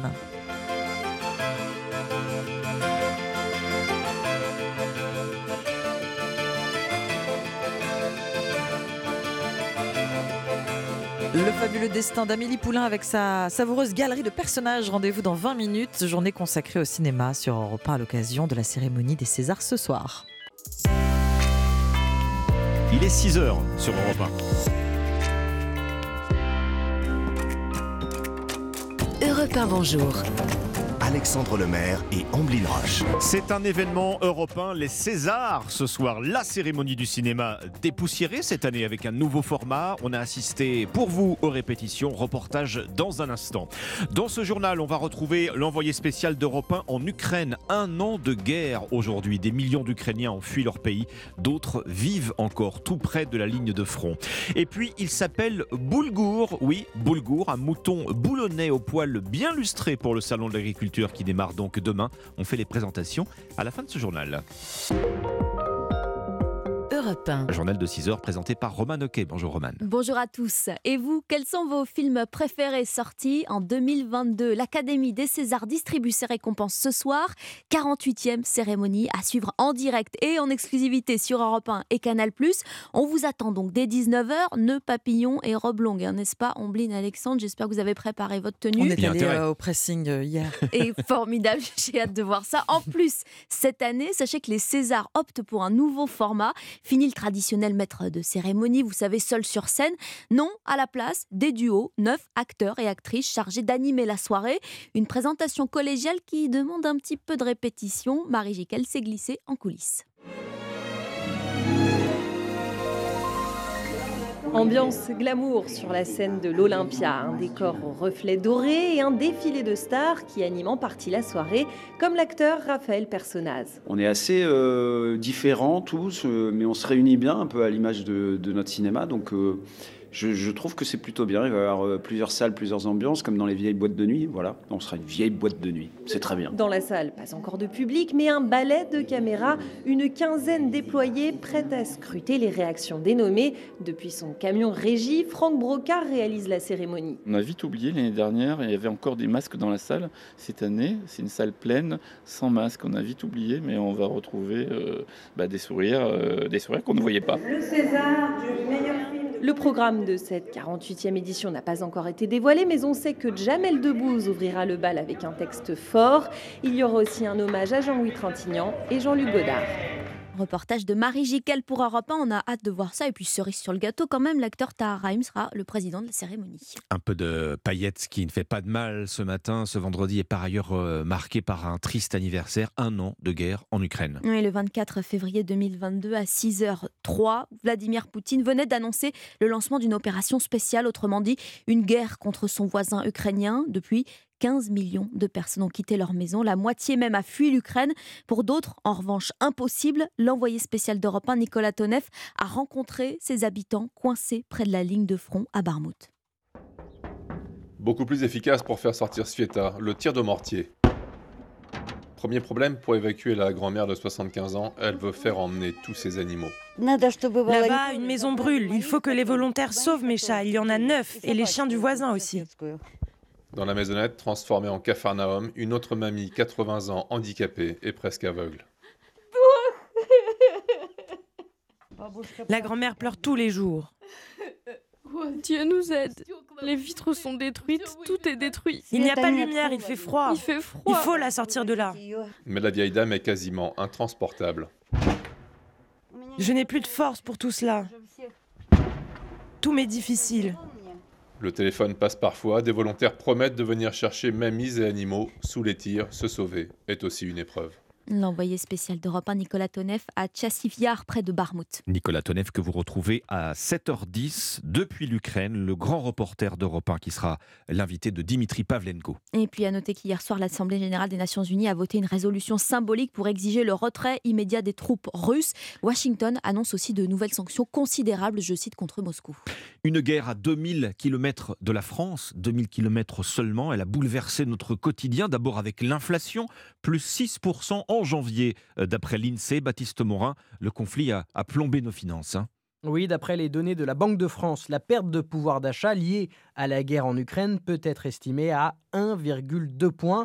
Concrètement, si l'on prend le revenu disponible moyen d'un ménage français, la guerre coûte donc entre 30 et 40 euros par foyer par mois. Et sur l'année 2022, c'est 450 euros pour chaque ménage. En grande partie, c'est le budget alimentaire qui a pesé. Les prix ont augmenté de plus de 13%. Il y a aussi le carburant. Les prix des produits pétroliers ont eux augmenté de plus de 16%. En fait, si la guerre en Ukraine ne pèse finalement pas plus sur le portefeuille des Français, c'est l'effet des différentes revalorisations. SMIC, pension de retraite ou encore allocation chômage. Et puis, il y a surtout l'effet du bouclier sur les prix du gaz et de l'électricité. Le dispositif a coûté 58 milliards d'euros à l'État en 2022. C'est autant que les Français n'ont pas eu à débourser. Baptiste Morin du service économie d'Europe 1. Un rendez-vous à noter ce dimanche sur Europe 1. Henri Guénaud, ancien conseiller spécial de Nicolas Sarkozy à l'Élysée, sera l'invité de Dimitri Pavlenko dans le grand rendez-vous Europe 1 CNews, Les Échos, entre 10h et 11h. En attendant, il est 6h05. Il est toujours en garde à vue, l'adolescent de 16 ans qui a poignardé sa professeure d'espagnol mercredi matin. Le parquet va ouvrir aujourd'hui une information judiciaire pour meurtre avec préméditation. Hier, le procureur de la République de Bayonne a esquissé le profil de ce lycéen, une personnalité torturée. Les explications de Benjamin Péter, correspondant d'Europe 1 en Occitanie.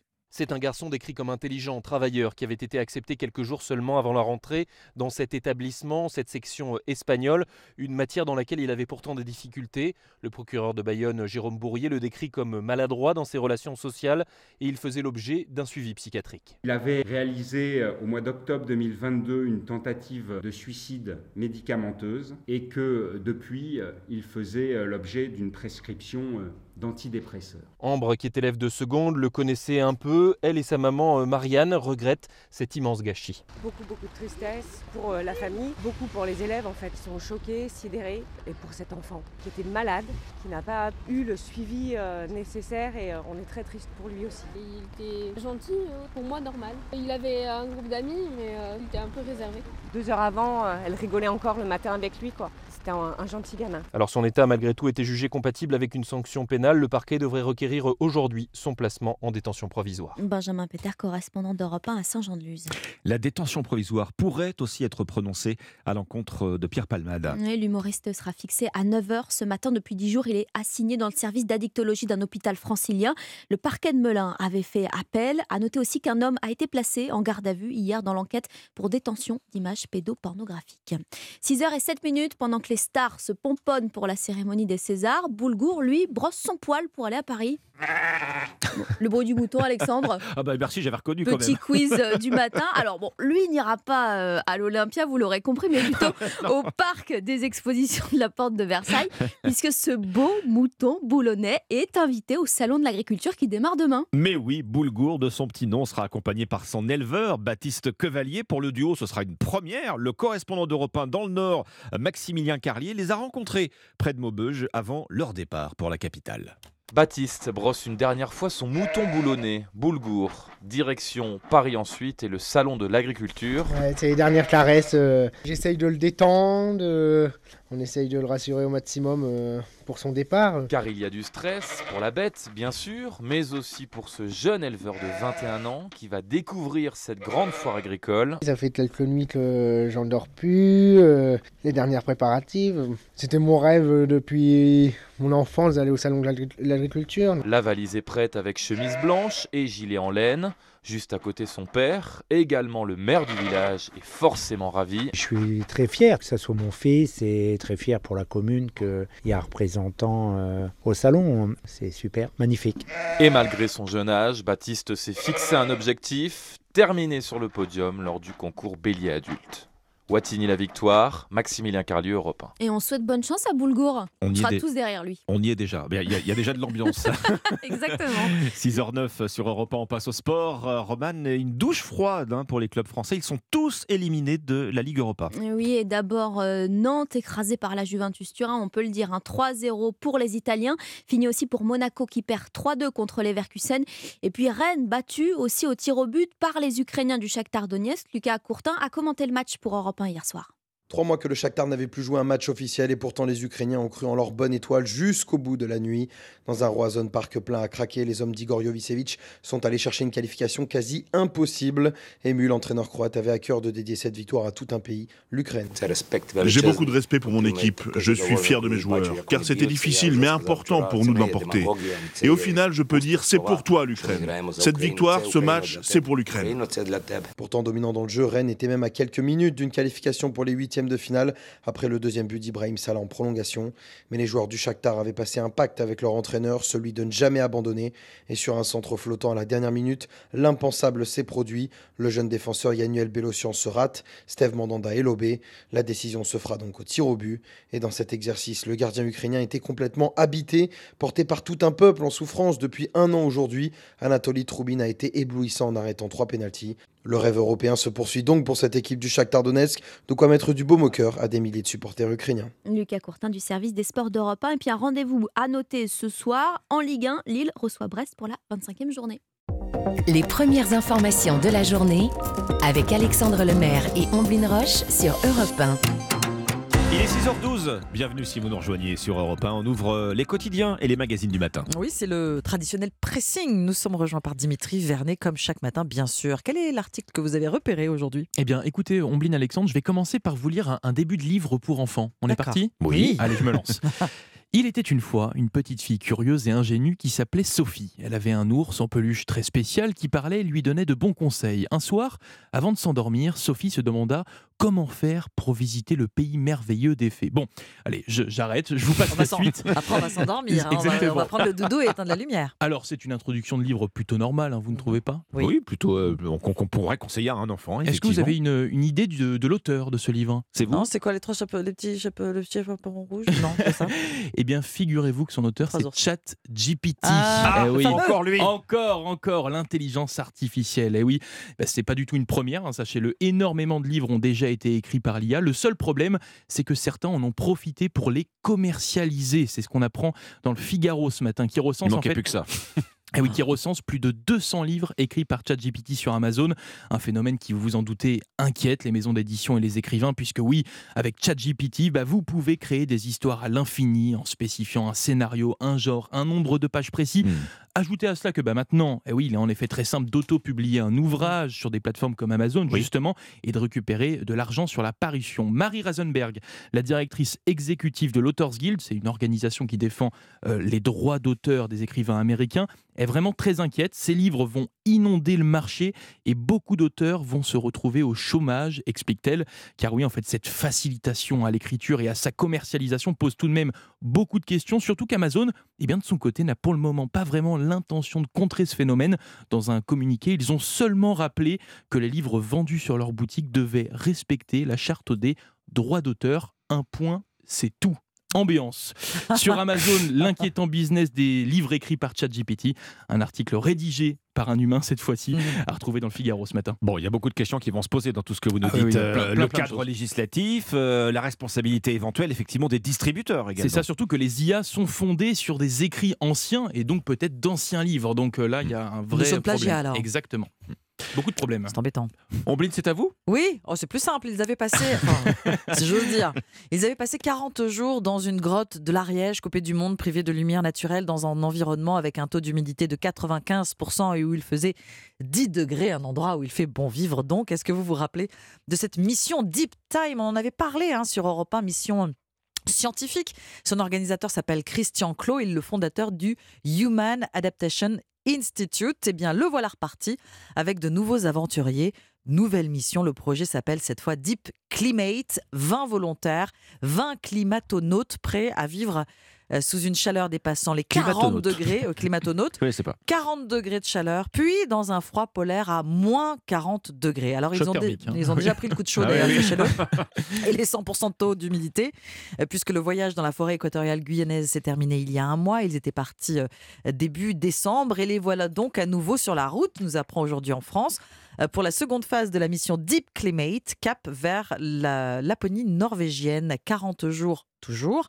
dans le froid et la neige. Alors avant de partir, ils ont passé toutes sortes d'examens. Ils seront sur place à nouveau, évidemment très très surveillés, ces aventuriers. L'objectif de Deep Climate est, je cite Christian Clos, d'étudier comment des personnes lambda réagissent au quotidien et à des conditions climatiques extrêmes. Il ajoute conditions que nous pourrons vivre dans le futur. Bah, c'est encourageant, hein, moins 40, plus 40. Oui. Quel est l'impact du changement climatique sur un être humain, en somme, sur son corps, ses capacités mentales, ses émotions, ses relations sociales. Alors au programme, dans le grand froid, parcourir des kilomètres sur des étendues neigeuses avec des skis de randonnée aux pieds et avec un pactage tiré sur un traîneau. Alors bon, moi j'y vais pas. J'allais vous poser la question. C'est pas pour vous ça ? Non. On en parlait hors antenne. Moi, si c'est Bora Bora sur une plage, pas de problème. Sur la neige par moins 40. Après avoir franchi le cercle polaire en mai prochain, les climatonautes passeront 40 jours dans le désert d'Arabie Saoudite par 50 degrés et 10% seulement d'humidité dans l'air. Oui, non, c'est pas des bonnes vacances pour nous. 20 aventuriers à l'assaut du Grand Nord. Ils partent ce vendredi, c'est dans Aujourd'hui en France. Bon, je me mets ça dans un coin de la tête. Je vous offre pas la paire de peaux de chamois pour éviter vos skis de randonnée. Ça servira à pas grand chose. Ça servira pas à grand chose. Ou alors nettoyer la voiture. Je sais. Oui, bon, c'est de la peau de chamois. C'est à vous, Alexandre. Bon, vous savez que le week-end arrive, alors on va s'envoyer du rêve un petit peu ce matin. Allez. Le journal Le Parisien raconte son rendez-vous avec une pluie de millionnaires.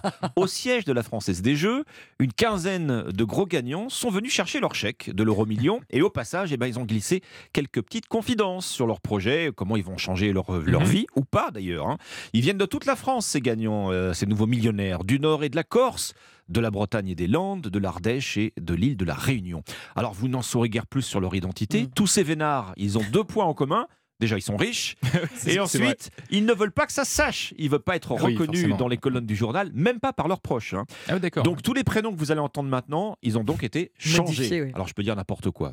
Toutefois, dans les colonnes du journal, Anne-Françoise, la soixantaine. Alors, que va-t-elle faire de son million ? Sans hésitation, elle le dit. Acheter une maison pour elle et son mari qui travaille comme rôtisseur sur les marchés. C'était un rêve inaccessible jusqu'ici. Ils ont connu tous les deux les privations dans leur vie, les galères. Donc quand Anne-Françoise a pris son chèque, elle en a pleuré. Même projet pour Suzanne, 68 ans. Une maison avec un jardin, c'est ce qu'elle veut. Mais pas trop chère la maison et surtout pas trop grande. En fait, parmi tous ces gros gagnants, plus encore que la raison, on a l'impression que c'est une forme de prudence qui l'emporte. Oui. Aucun d'entre eux n'a l'intention de flamber. Suzanne travaillait dans les vignes, elle a été au SMIC toute sa vie et elle le dit, je ne vais pas tout cramer parce que je sais ce que c'est que de ne pas avoir d'argent. Comme s'il ne voulait pas finalement se laisser dépasser. Exactement. Hamid, lui aussi, vendeur de textiles. Alors lui, il a le sourire par contre, il le dit, il va enfin pouvoir dormir tranquillement avec son jackpot. Hamid, il va pouvoir rembourser les 3 crédits immobiliers qu'il avait sur le dos. Et puis il y a Raoul, avec sa femme, il va réaliser son rêve le plus fou, vous savez quoi ? Installer des panneaux solaires sur sa maison. D'accord. Pourquoi faire ? Éco-responsable en plus. Il vous le répond avec une innocence désarmante, voilà, pour faire des économies pardi. Des gros gagnants. C'est magique, c'est dans le Parisien. C'est-à-dire dans le Parisien. Ah, c'est un régal. Merci beaucoup Alexandre. Merci Dimitri, c'était le pressing. Très bon vendredi matin, le film culte Le fabuleux destin d'Amélie Poulain sera dans la partition. Votre partition, Omeline, à 6h20 sur Europe 1, journée exceptionnelle. On vous en parle ce matin, dédié au cinéma toute la journée sur Europe 1 avec ce soir la cérémonie des Césars. Vous revenez sur le triomphe de l'édition 2002 des Césars, le fabuleux destin d'Amélie Poulain. Le conte pour adultes de Jean-Pierre Jeunet, un film destiné à rendre notre quotidien plus doux, à remplir le cœur d'espoir. Le fabuleux destin d'Amélie Poulain se déroule dans un Paris de cartes postales, un décor de comédie musicale au son de l'accordéon de Yann Tiersen.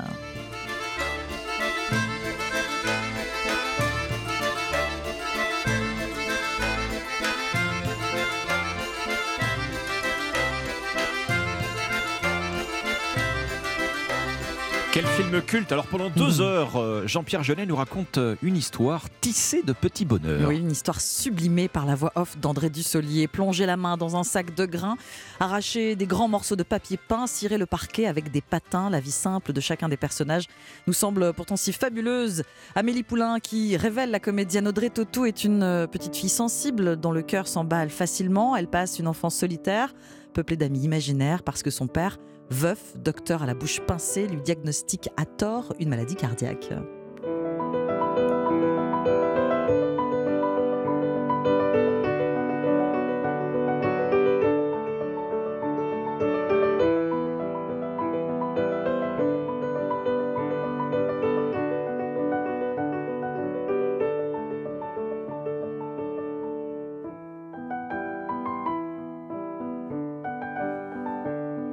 Amélie Poulain est serveuse dans un café, le café des Deux Moulins, dans un quartier de Montmartre, alors revue façon conte de fées. Oui, un petit bout de ce Paris fantasmé aux nuances vertes et orangées qui, depuis plus de 20 ans, draine une foule de touristes venus en pèlerinage.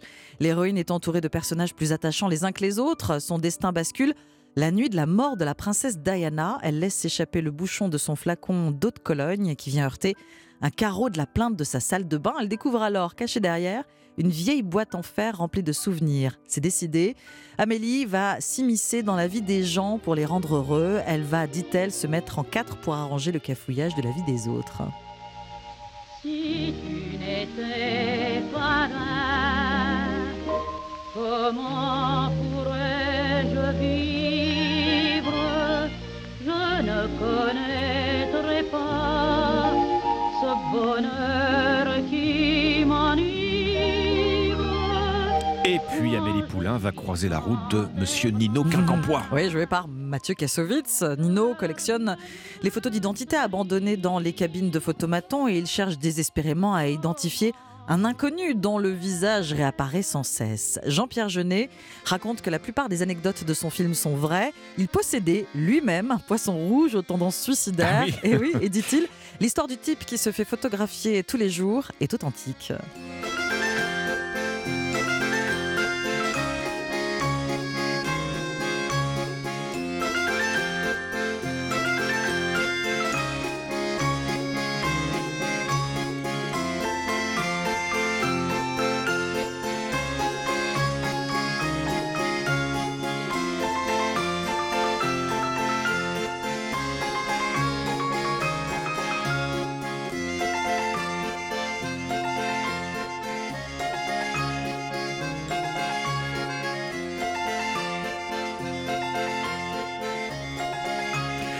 Avant de réaliser ce fabuleux destin d'Amélie Poulain, Jean-Pierre Jeunet vient de passer presque 2 ans aux États-Unis pour tourner, alors là rien à voir, hein. Oui. Alien, la résurrection. Une aventure, dit-il, merveilleuse mais éprouvante. Il a envie d'autre chose, d'une histoire optimiste. Et puis à Hollywood, son quartier de Montmartre lui manque. En 1998, devant les matchs de la Coupe du Monde de football, il a l'idée de raconter l'histoire d'une jeune fille qui veut faire le bien autour d'elle. Et c'est là que les pépins commencent. Oui, le scénario écrit avec le scénariste débutant Guillaume Laurent est d'abord refusé par 2 producteurs successifs avant d'être adoptée chez UGC. La comédienne que Jean-Pierre Jeunet avait en tête lors de l'écriture, la Britannique Emily Watson, ne parle presque pas le français, contrairement à ce qu'il croyait. Il faut alors se mettre en quête d'une nouvelle Amélie, après le refus cette fois de Vanessa Paradis. Durant un casting, le choix d'Audrey Tautou apparaît comme une évidence. Le film est tourné dans le décor naturel de Montmartre, malgré les difficultés liées à une réalisation à l'extérieur. C'est une première d'ailleurs pour Jean-Pierre Jeunet.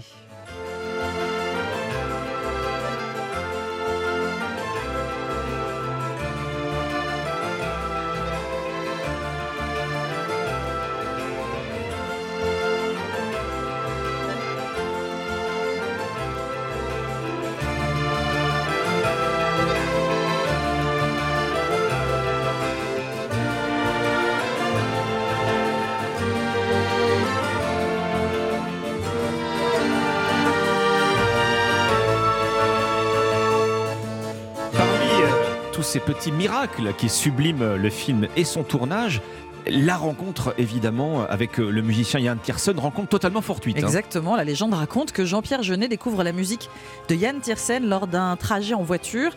Il est conduit sur le plateau du tournage par un stagiaire qui écoute l'un de ses disques. Quelques jours plus tard, le compositeur se met à écrire quelques partitions pour le film, mais de nombreuses musiques sont issues de ses albums précédents. Les compositions de Yann Tiersen, né en Bretagne, rythme désormais les aventures parisiennes pleines de poésie et d'humour d'Amélie Poulain.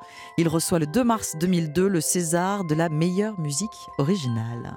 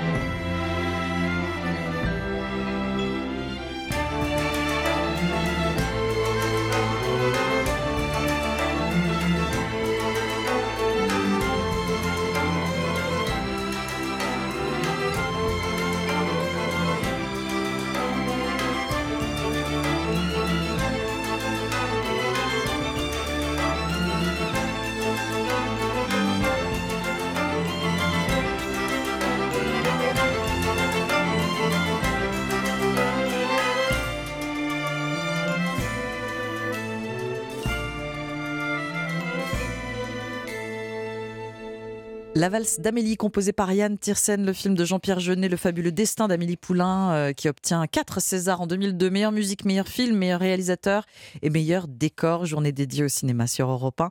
Dans toutes vos émissions, avec la 48e cérémonie des Césars diffusée en clair et en direct sur Canal+, en simultané sur Europe 1. On sera d'ailleurs dès 19h sur le tapis rouge de l'Olympia. Merci Ombline. 6h27, vous êtes sur Europe 1. Après le journal, l'interview écho, on se rapproche ce matin de la plus grande ferme du monde, et oui, à 24 heures de l'ouverture du salon de l'agriculture, rendez-vous toujours très populaire. C'est aussi le moment pour les agriculteurs de poser tous les grands sujets sur la table. L'inflation cette année bien sûr, mais aussi la sécheresse, la transmission des exploitations aux jeunes.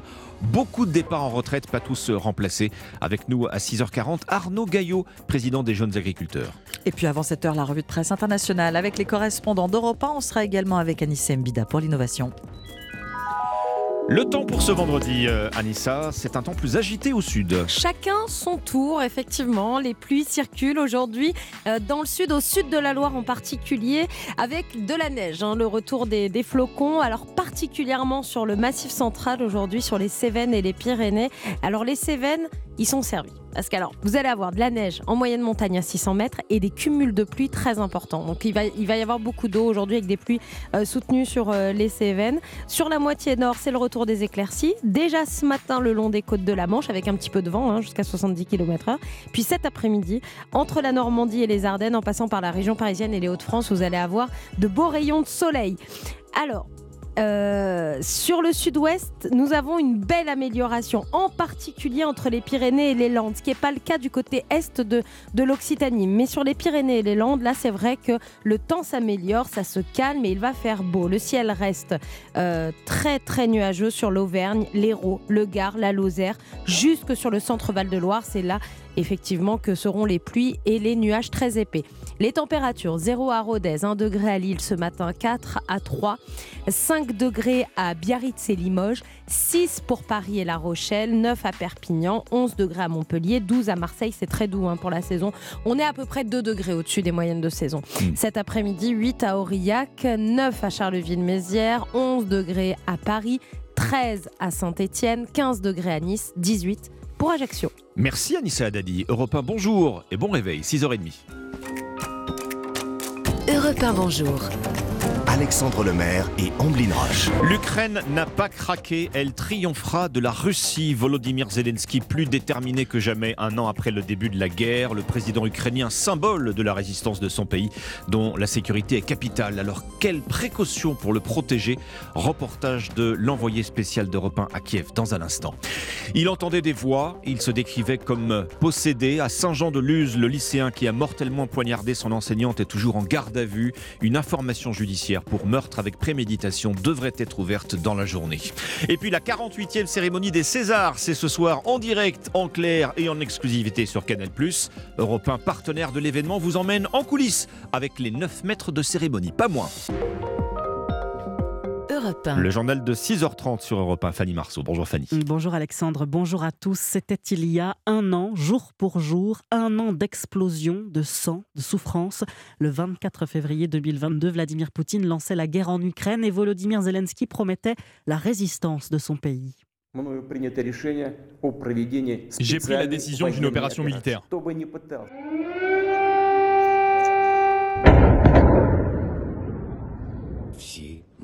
Nous sommes tous ici, défendant notre indépendance, notre pays.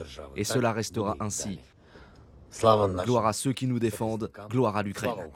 Un an plus tard, Kiev tient toujours tête à Moscou. L'Ukraine n'a pas craqué et triomphera de la Russie, a déclaré Volodymyr Zelensky hier soir. Le président ukrainien soutenu par l'ONU, une résolution de l'Assemblée générale des Nations Unies exigeant le retrait immédiat des troupes russes et appelant à une paix durable a été votée hier. 141 États pour, 7 contre et 32 abstentions, dont la Chine, qui appelle pourtant cette nuit l'Ukraine et la Russie à reprendre le dialogue le plus vite possible. De leur côté, les Européens préparent un 10e paquet de sanctions contre la Russie. Il devrait être dévoilé aujourd'hui. Washington a pour sa part promis hier des sanctions considérables contre des secteurs clés comme les banques et l'industrie russe. Des mesures qui seront discutées lors de la visioconférence des pays du G7 aujourd'hui. Cette guerre qui a changé le monde en un an, elle a aussi mis en lumière un homme, Volodymyr Zelensky, désormais ennemi numéro 1 de Vladimir Poutine. Il est sans doute l'homme le plus menacé au monde par les services secrets russes, évidemment, par d'éventuelles trahisons dans son propre camp, par les bombardements quotidiens. Pour le garder en sécurité, lui et son épouse, un maître mot, le secret. Reportage à Kiev de l'envoyé spécial d'Europe 1, Nicolas Tonev. Ça peut se faire à ce moment-là, mais ça dépendra de la situation. Cette phrase est le premier élément de sécurité du couple présidentiel. Elle permet de dire oui aux entrevues sans jamais les situer, ni dans le temps, ni géographiquement. Anna l'a souvent entendue, interprète. Elle a suivi Olena Zelenska pour une interview. Elle a donc franchi ce cap du secret pour arriver aux mesures de sécurité concrètes d'avant-rencontre. Je devais avoir mon passeport, mon accréditation. J'ai été interrogée. Je suppose que les services ont vérifié mes informations. La voiture a été regardée. Et on a dû donner nos téléphones 30 minutes avant la rencontre, dont on a appris le lieu qu'au dernier moment. La jeune femme a aussi suivi Volodymyr Zelensky à Kherson pour des moments fugaces. Il s'est approché des journalistes. Il a fait une conférence de presse très courte et il est parti très vite en raison d'un danger potentiel. La sécurité se voit aussi sur les images du Twitter présidentiel. Parfois un fond blanc mal éclairé comme improvisé, signe d'un endroit plus sécurisé dans l'instant que le bureau présidentiel. Nicolas Tonev, envoyé spécial d'Europe 1 à Kiev. Il est 6h33 sur Europe 1, 100 milliards d'euros d'ici 2040. Elisabeth Borne doit annoncer un plan pour le transport ferroviaire aujourd'hui. Avec en premier lieu le lancement de RER métropolitains dans les grandes agglomérations. Un investissement historique pour nos transports, se réjouit le ministre des Transports Clément Beaune, qui salue une contribution centrale à la transition écologique. Et on en parle à 8h13 sur Europe 1 avec l'invité politique de Dimitri Pavlenko, le ministre de la Transition énergétique, Christophe Béchu.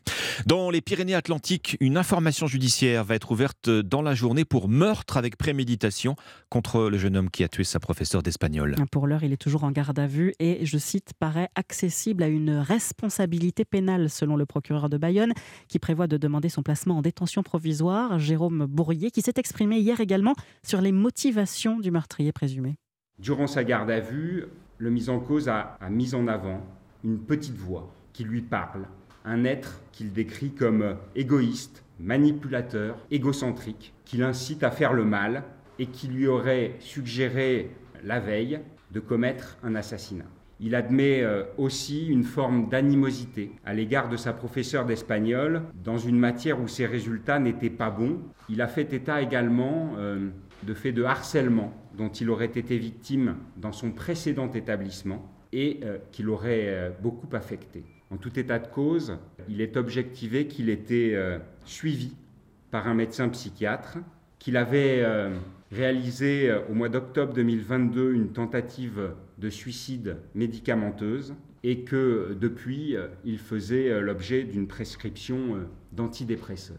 Jérôme Bourrier, procureur de Bayonne, au micro du correspondant d'Europe 1 en Occitanie, Benjamin Péter. À Bordeaux, la colère des équipes du planning familial. Dans la nuit de mardi à mercredi, leurs locaux ont été vandalisés. Des inscriptions aux lettres rouges ciblant les interruptions volontaires de grossesse ont été inscrites sur la façade, revendiquées pour la seconde fois depuis le début du mois par un groupuscule d'extrême droite. Une nouvelle plainte a été déposée. Un rassemblement de soutien est prévu le 1er mars à Bordeaux. L'affaire Pierre Palmade revient devant le tribunal ce matin 9h. Oui, la chambre de l'instruction de la Cour d'appel de Paris va décider si elle place l'humoriste en détention provisoire, comme le demande le parquet, ou s'il reste assigné à résidence avec bracelet électronique, comme l'a décidé le juge des libertés et de la détention. Une audience qui soulève plusieurs questions, David Montagnier. Oui, première interrogation, Pierre Palmade sera-t-il présent ? Ce n'est pas une obligation à ce stade de la procédure, mais il a été en tout cas convoqué.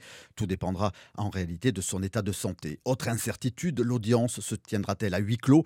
Elle est normalement publique, c'est la règle en matière de détention provisoire, mais les avocats de Pierre Palmade pourraient demander le huis clos par souci de discrétion sur certains détails de sa vie privée, par exemple. Cette question sera évoquée dès le début de l'audience et tranchée immédiatement. Les avocats pourront alors s'exprimer sur la question de la détention provisoire, mais la position du parquet général est aussi attendue. Estimera-t-il que la place de Pierre Palmade est derrière les barreaux, comme l'avait d'ailleurs demandé le parquet de Melun ? Les avocats de l'humoriste essaieront, eux, de convaincre les trois juges que leur client doit poursuivre son sevrage et éviter ainsi la case prison. Le comédien reste en tout cas présumé innocent. La privation de liberté doit rester l'exception. Pierre Palmade sera fixé sur son sort dans le courant de la journée ou dans quelques jours si la décision est émise en délibéré. David Montagnier du service police-justice d'Europe 1. Aux États-Unis, Harvey Weinstein condamné à 16 ans de prison pour viol et agression sexuelle sur une actrice européenne en 2013. La victime a tenu à rester anonyme. Harvey Weinstein, en fauteuil roulant, a imploré la clémence du juge. En vain, à 70 ans, l'ancien roi du cinéma purge déjà une peine de 23 ans de prison pour des faits similaires. Il a fait appel de ces deux condamnations. C'est le grand jour, Fanny. Ce qu'on fête aujourd'hui, c'est le beau cinéma européen s'associe à Canal+ pour vous faire vivre la 48e cérémonie des Césars en direct, en clair et en exclusivité, donc sur Canal+. Un partenariat qui donne accès aux coulisses de l'événement. C'est pas rien. Hier, Marie Gicquel a assisté aux répétitions avec non pas un, mais 9 maîtres de cérémonie. Parmi eux, Ahmed Silla et Léa Drucker, qui ont hâte de rencontrer le réalisateur David Fincher, à qui sera remis un César d'honneur cette année. Ça, c'est merveilleux. Ouais. On est content. Très content. Un souvenir. Un souvenir des films. Seven, moi, je vais Gone lui demander... Girl. C'est exactement Gone Girl. Incroyable. Je vais lui demander pourquoi Mindhunter, il n'y a pas la saison 3. Ah oui.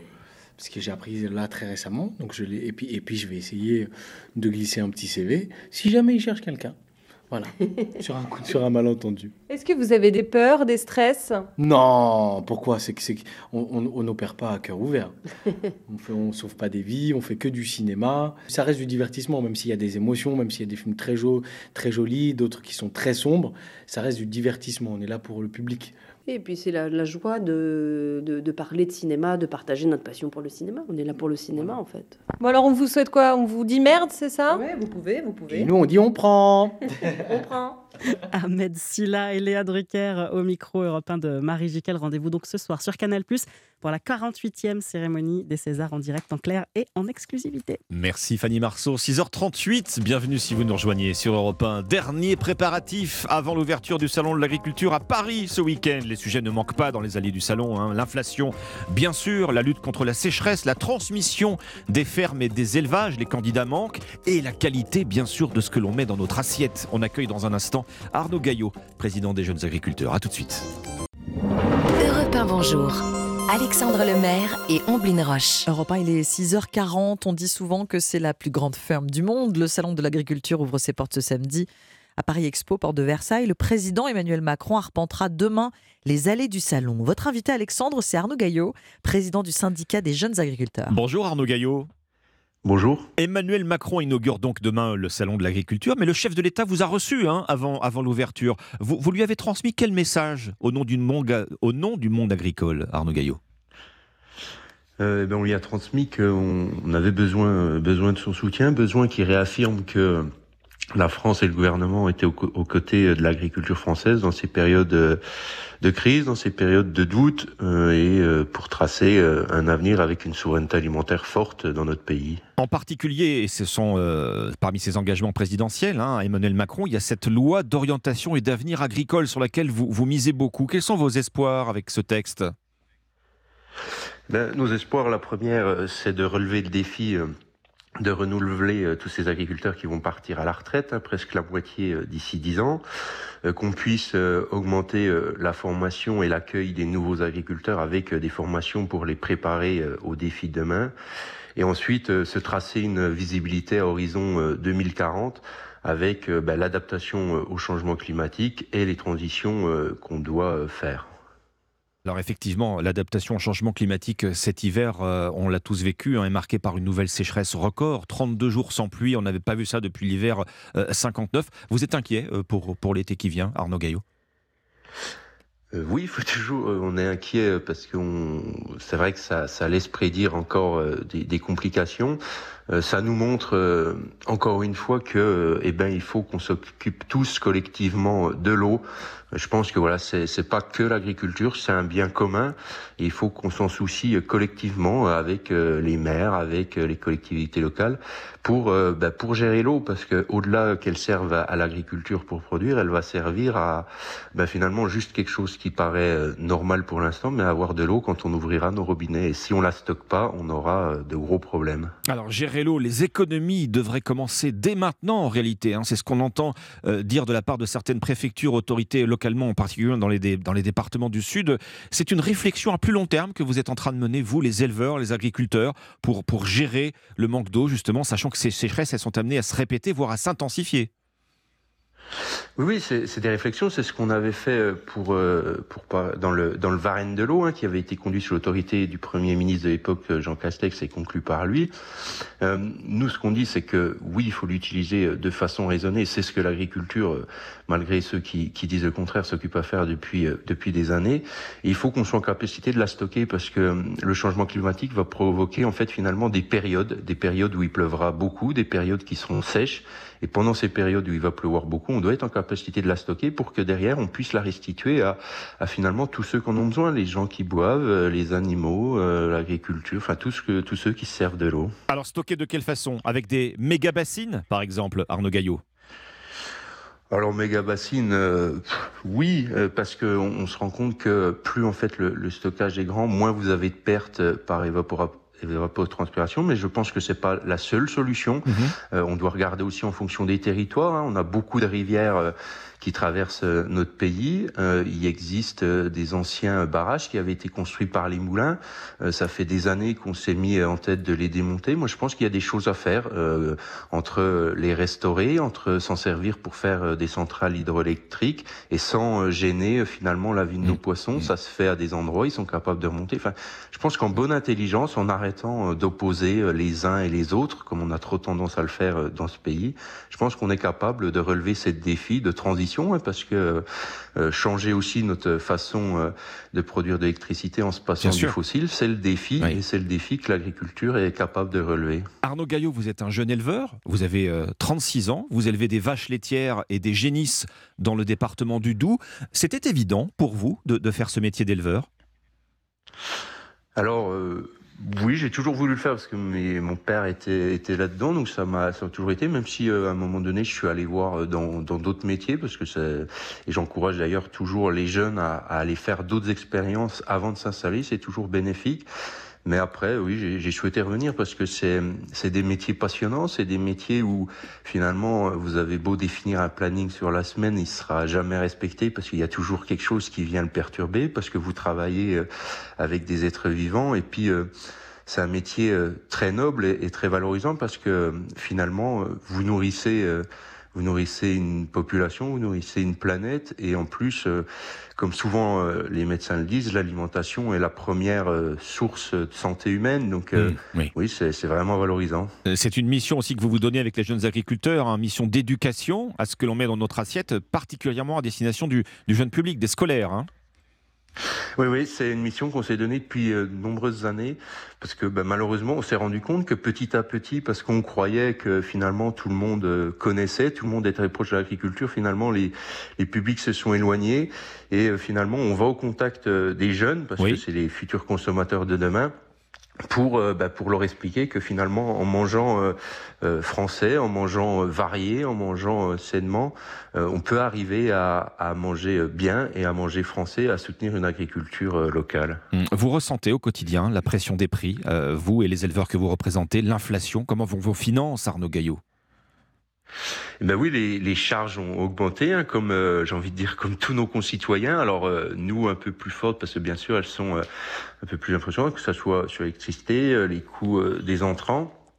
Il y a les négociations commerciales en ce moment, et nos concitoyens le sentent depuis quelque temps, hein, que finalement leur alimentation a augmenté.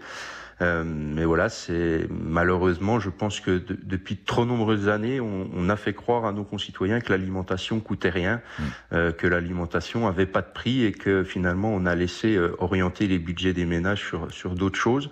Alors c'est sûr que ça fait mal. Je pense qu'on est tous pareils, mais je pense qu'il faut faire comprendre à nos concitoyens que vouloir de l'alimentation pas chère, finalement, ça sera détruire notre environnement, ça sera risquer que d'autres pays détiennent l'alimentation et nous fassent du chantage en cas de guerre. Enfin, c'est toutes ces choses-là, quoi. La qualité a un prix. Vous parliez tout à l'heure de la question de la transmission, hein, des exploitations aux jeunes générations. Je vois ce chiffre, d'ici 5 ans, il faudra remplacer près de 200 000 agriculteurs qui vont partir en retraite. C'est la moitié du total, en fait.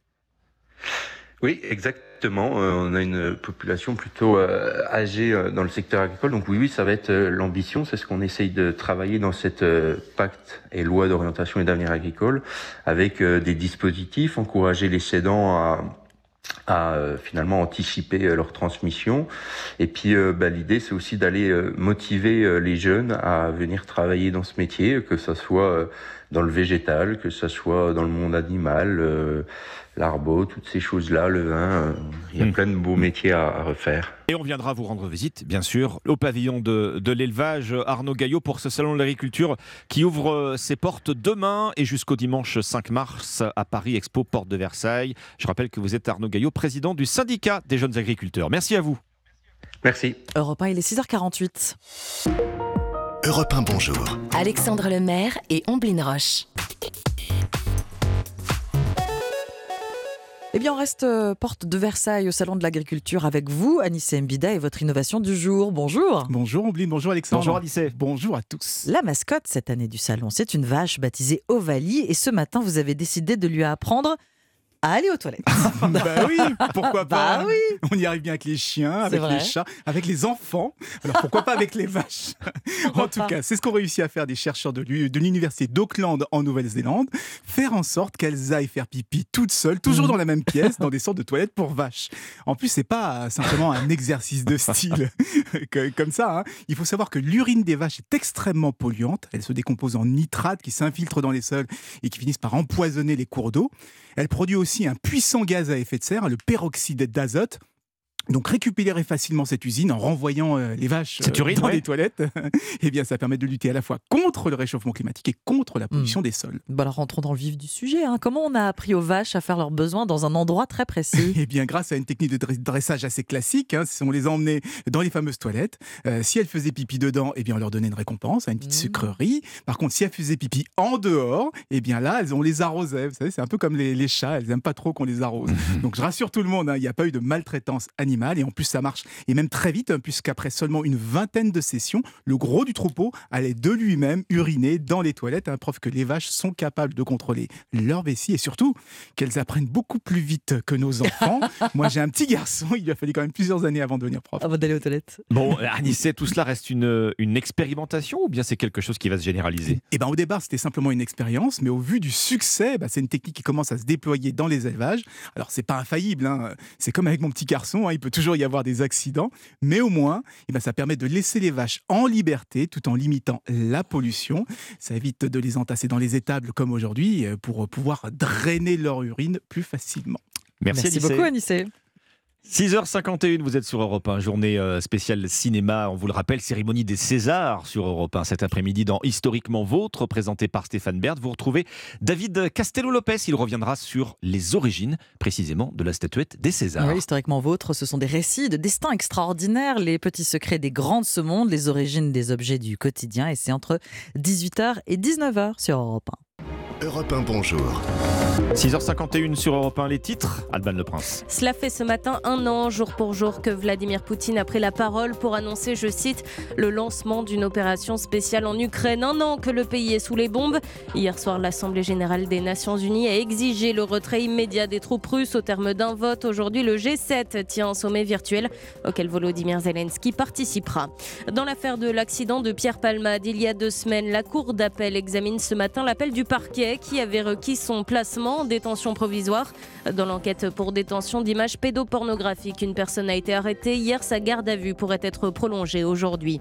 Essia Boularès, condamnée hier à 25 ans de réclusion criminelle pour avoir provoqué l'incendie de la rue Erlanger à Paris en 2019 qui avait fait 10 morts. Et puis, coup dur pour le football français. Rennes, Nantes, Monaco, toutes 3 éliminées à domicile hier soir des barrages de qualification pour les 8e de finale de la Ligue Europa.